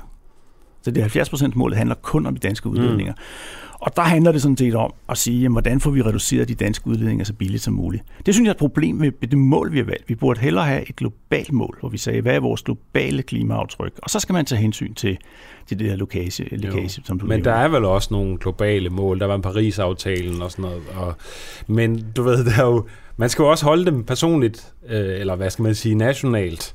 Øh, man kan vel ikke Altså, vi kan jo ikke styre verden som sådan. Vi kan prøve at presse på for det. Nej, vi har, vi, har, vi har forpligtet os til nogle ting, og det skal vi selvfølgelig holde. Øh, og vi har forpligtet os, det har vi gjort via EU. Øh, det er EU, der deltager i, i, i Paris-aftalen, så det er EU, der, øh, der, der øh, på sin side pålægger landene nogle, øh, nogle mål, øh, og, og, og dem, dem, dem skal vi naturligvis overholde. Det gør vi også. Øh, EU er i gang med at revidere sine mål og, øh, og dem skal vi overholde. Jeg synes, man skulle have mere fokus på de mål, som EU opsætter, øh, fordi det er det faktisk det, vi er forpligtet til internationalt. Mm. Når vi går foran og lukker øjnene for for eksempel lækageproblemet, jamen så risikerer vi at gøre en masse ting, som er meget dyrt, som ikke rigtig har nogen effekt, øh, og måske endda i værste fald afskrækker andre lande og siger, at i Danmark, øh, der har de der har de valgt at gå foran. Øh, det er jo sindssygt dyrt. Øh, det skal vi, den vej skal vi ikke gå. Mm-hmm. Det den, og lækageproblemet, det er det, du mener, at så flytter øh, landbruget bare til udlandet. Øh, produktionen flytter til udlandet, og så har vi sådan set den samme CO2-udledning. Ja, øh, der fortalte Christian Slot jo, at øh, de miljøøkonomiske vismænd har regnet på det her, og at hvis man reducerede øh, landbruget med 50 procent, sagde han, han var dog ikke helt sikker på det tal, så vil 35 procent rykke til udlandet. Altså, der vil ske en en produktionsnedgang ved at flytte det til udlandet? Ja, altså det, der, der er ikke, der er ikke øh, det, man kalder for 100% lækage, og det vil sige, at det hele bare flytter. Mm. Øh, nu har de revideret deres tal nogle gange, øh, vismændene, når det drejer sig om landbruget. Jeg tror, de, de startede med at sige, at der var 80% lækage, øh, altså at 80% af det, vi reducerede med, flyttet til udlandet. I deres nyeste tal er det lidt, kommet lidt længere ned. hvis man kigger på industrien, på, på industriproduktionen, øh, så ligger vi der omkring de der 80 procent ifølge vismændene. Okay. Så talte Christian Slås jo også meget om det her med hele vores måde at leve på. Altså, at vi, vi er jo store forbrugere. Øh, det har jo vist sig, øh, læste jeg for eksempel, at øh, det går, der er rigtig godt gang i væksten for tiden, og det tænker jeg, det er jo I glade for i Cepos, fordi det skaber jo økonom, økonomi og holder hjulene i gang. Øh, danskerne køber nu for eksempel 5% flere forbrugsvarer, end de gjorde før coronakrisen. Og øh, i USA er det 17 procent, læste jeg i politikken i går. Øhm, er der, skal, vi, skal vi sætte nogle begrænsninger for forbruget for at, at hjælpe øh, klimaet, eller skal vi bare fortsætte med at forbruge og købe så meget, som vi overhovedet kan? Jamen det, det, der vi skal gøre hensyn til klimaet, det er at udlede mindre CO2. Det er sådan det, det der er, eller, eller andre, der er også andre drivhusgasser end, end CO2, men det handler om at reducere udledning af drivhusgasser. Øh, og det er lidt dyrere, og det betyder, at vi samlet set kan komme til at forbruge lidt mindre. Så energi bliver lidt dyrere, øh, forskellige varer bliver dyrere, fordi hvis man skal fremstille dem med mindre CO2-udledning, det er det, der er problemet. Øh, ja, der er derimod ikke nogen grund til at sige, at vores samlede forbrug skal være mindre, øh, eller vi skal lave samfundet om. Det ser jeg mere måske som en undskyldning for at på en helt anden politisk dagsorden, hvor man, mm-hmm. når man spænder for en klima, øh, klimaproblemet. Så klimaproblemet handler sådan set bare om at reducere øh, drivhusgasudledningen, og det gør vi ved at, øh, ved at sætte en pris på, og så vil vi hver især tilpasse os øh, der, hvor, hvor vi bedst øh, kan undvære CO2-ledningen. Det kan godt være, at for dig, der vil, hvis kød bliver dyrere, så vil du spise mindre kød. Øh, for mig vil det måske være at køre mindre. Øh, mm. det, det, det, ideen er jo, at vi hver især skal finde ud af, hvordan vi vil, vi vil udnytte den der mere knappe ressource, som det er at øh, kunne udlede CO2. Men der er vel også noget med, med produktionsforhold. Altså, nu, nu mere vi producerer små billige ting, som går i stykker, og vi smider væk og laver skrald. Og, altså, det forurener vel også og sætter et kæmpe CO2-aftryk på, på planeten. Jo, men det, det er lige præcis det, der er ideen med at, at få at, at få, få det ind i prissystemet, det er, at så vil vi automatisk tage hensyn til den knaphed, der er. Mm. Øh, så ved at putte en, en stor præcis. afgift på alle varer, så vil det helt naturligt udvinde de sig, mener du? De vil afspejle sig i priserne. Ja. Altså, øh, det, det er simpelthen det, der er ideen. Hvorimod, hvis, hvis, det, hvis det blev sådan et personligt ansvar, øh, så ville det være øh, en umulig opgave for os at sige, hvordan, hvordan vi skulle reducere CO2-ledningen. Mm. Øh, ved du for eksempel, om det giver mere CO2-ledning at købe en tomat, der er produceret i Spanien end i Danmark? Nej, det er et godt spørgsmål. Jeg ved det faktisk heller ikke. Ved du, Men om det, jeg ved, jeg ved det, det faktisk, er bedst at, jeg, jeg, at fælde et, juletræ eller at købe et af plastik? Det er præcis. Ja. Vi ved det ikke. Uh, vi ved det ikke, og uh, så, så vi, vi skal gå og gætte på det. Hvorimod, hvis det ligesom ligger i prisen, så, øh, så, så vil vi automatisk øh, blive styret i retning af det forbrug, som, som øh, er mest klimavenligt. Så øh, hvis det viser sig, at det er billigere at producere en tomat i Spanien, fordi der er mere solskin, men til gengæld skal den transporteres lidt længere, jamen så vil, vi, så, så vil, vi, så vil den spanske tomat være billigere end den danske, og så vil vi købe øh, flere af dem. Alright. Jeg har fået et øh, uh, sms her uh, til, til dig, tror jeg, um, hvor der er en, der skriver, dette interview er et helt vildt godt eksempel på, hvordan vi fra start af bliver skolet i at se alt ud fra et mainstream økonomisk synspunkt, hvor alt måles i vækst, på trods af, at vi overproducerer. Det er os selv, der vælger at måle i vækst. Det forekommer mig lidt molboagtigt at måle klimakriser ud fra, hvad det koster i kroner og øre, øh, at opbygge. Hvorfor ikke hellere sørge for, at de ikke forekommer? Økonomi er ikke kun vækst. Økonomi handler om at medtage alle faktorer og ikke overskride de planetære eller sociale grænser. Ha' en dejlig dag. Hilsen Liva. Ja, Hvad vil du sige til Liva? Jeg vil, sige, så jeg vil nok måske anbefale uh, Liva at uh, kigge lidt mere på, hvad økonomisk mainstream, uh, mainstream handler om. Det handler ikke om, at uh, vi måler alting i vækst. Det handler om, at vi øh, har nogle øh, prioriteringsproblemer, og dem er vi nødt til at kunne sætte i forhold til hinanden. Altså man kunne godt sige, nu stopper vi bare al CO2-udledning i dag. Øh, problemet er, at 85 procent af verdens energi i dag bliver produceret af CO2. Øh, hvis vi gjorde det, så ville vi kaste øh, kloden ud i en uset krise. Øh, der det ville skabe en, en fattigdom og øh, kaotiske forhold, som vi slet ikke kunne forestille os. Det så, så det er, det er præcis. Øh, så, så det er ikke et spørgsmål om enten eller. Det er et spørgsmål om, øh, at vi, på, vi skal finde ud af, hvordan afbalancerer vi det her på den rigtige måde. Og det er sådan set det, økonomer kan. Men i sidste ende handler det sådan set bare om, at vi alle sammen har nogle, nogle ting, vi ønsker i vores liv og fører ud i livet. Og det er sådan set, det, det nogle økonomer måler så, hvor succesfulde vi er til det, øh, ved hjælp af, af, af nogle øh, regnskabsmæssige begreber, men det handler ikke om at skal sige, at maksimere de der regnskabsmæssige begreber, som mm. BNP er. Det handler sådan set om, at vi hver især har nogle, nogle, øh, nogle ønsker og planer med vores liv, som vi gerne vil føre ud i livet. Og de skal selvfølgelig passe sammen. Og en af de, en af de koordineringsproblemer, vi har, jamen det er at prøve at få øh, reduceret vores CO2-udledning.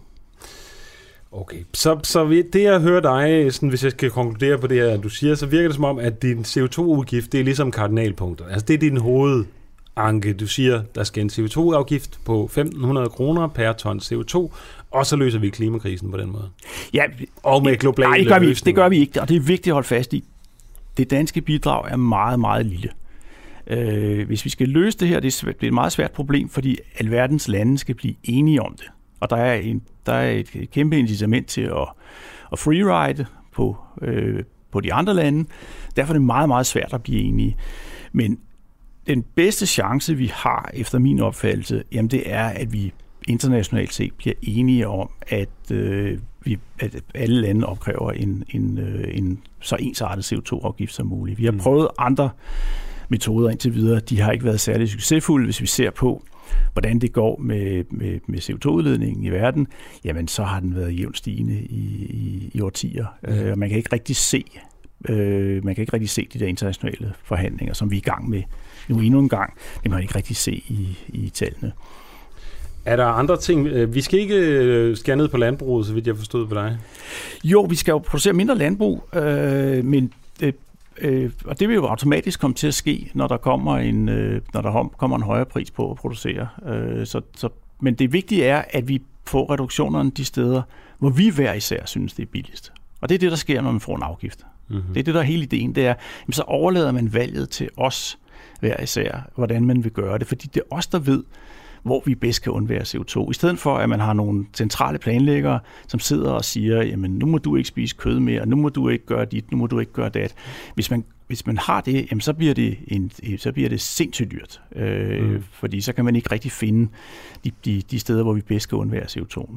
Hvorfor har øh, Dan Jørgensen og Mette Frederiksen ikke tænkt på det her med at få en øh, CO2-afgift på? Det har de også, og øh, altså, partierne er som sagt enige om, at det skal være den vigtigste drivkraft. Man kan sige, det der er øh, den store udfordring, jamen det er, at når man først har bevæget sig ind på det spor, vi er, med at give subsidier, øh, med at have reguleringer, jamen så får man også en øh, meget voldsom lobbyisme. Øh, så lobbyinteresserne, de vil selvfølgelig forsøge at forhindre, at at, at de bliver så hårdt ramt selv, og man kan flytte, flytte byrden over på nogle andre. Så, så vi får meget den der proces. Øh, og det er jo sådan en politik, desværre meget ofte fungerer, jamen det er, at, øh, at det er styret af, hvor, hvor stærke interessegrupperne er. Okay. Tak fordi du kom i studiet, øh, også Brøns Pedersen, chefanalytiker i Cepos, og fortsat god morgen til dig. Tak Du lytter lige nu til en uafhængig morgen.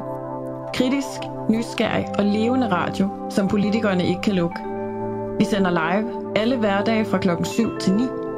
Lyt med via vores app på DK4 DAB, fra vores Facebook-side, eller hvis du bor i hovedstadsområdet på FM-båndet 102,9. Tak til dig, som gør det muligt.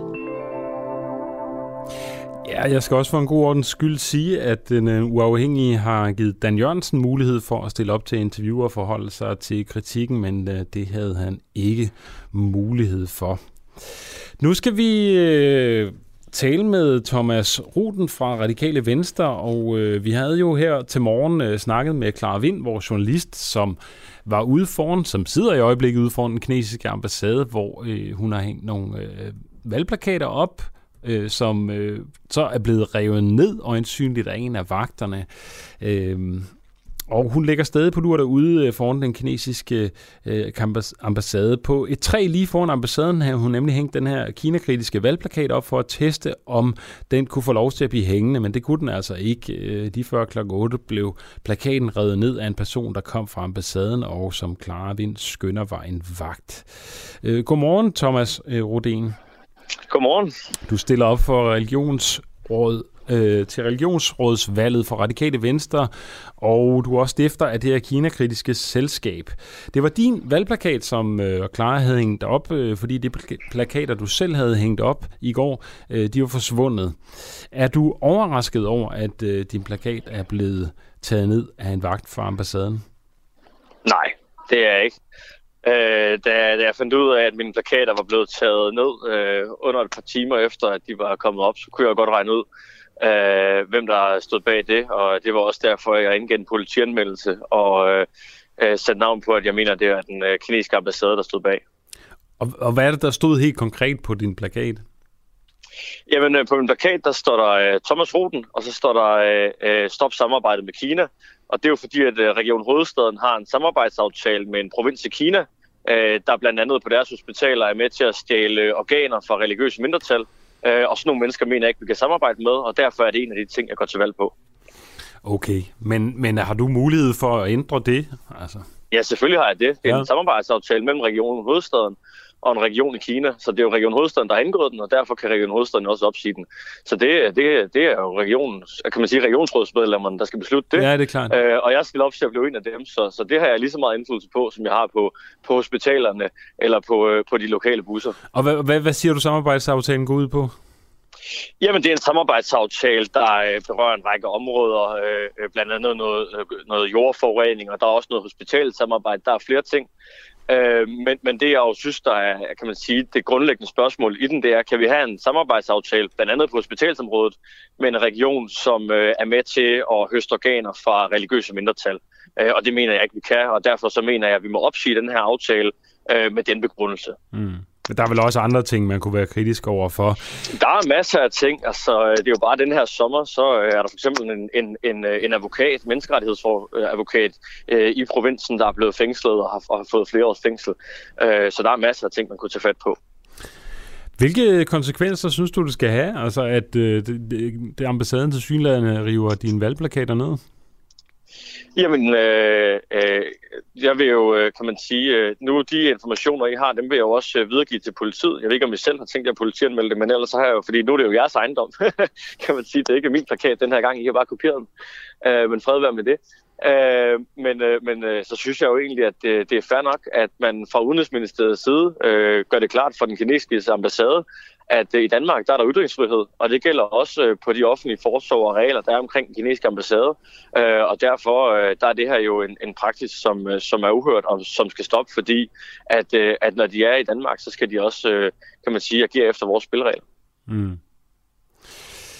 Hvad skal Clara spørge øh, vores journalist, der ligger derude? Øh, hvad skal hun spørge den kinesiske ambassadør om, hvis hun fanger ham her til morgen?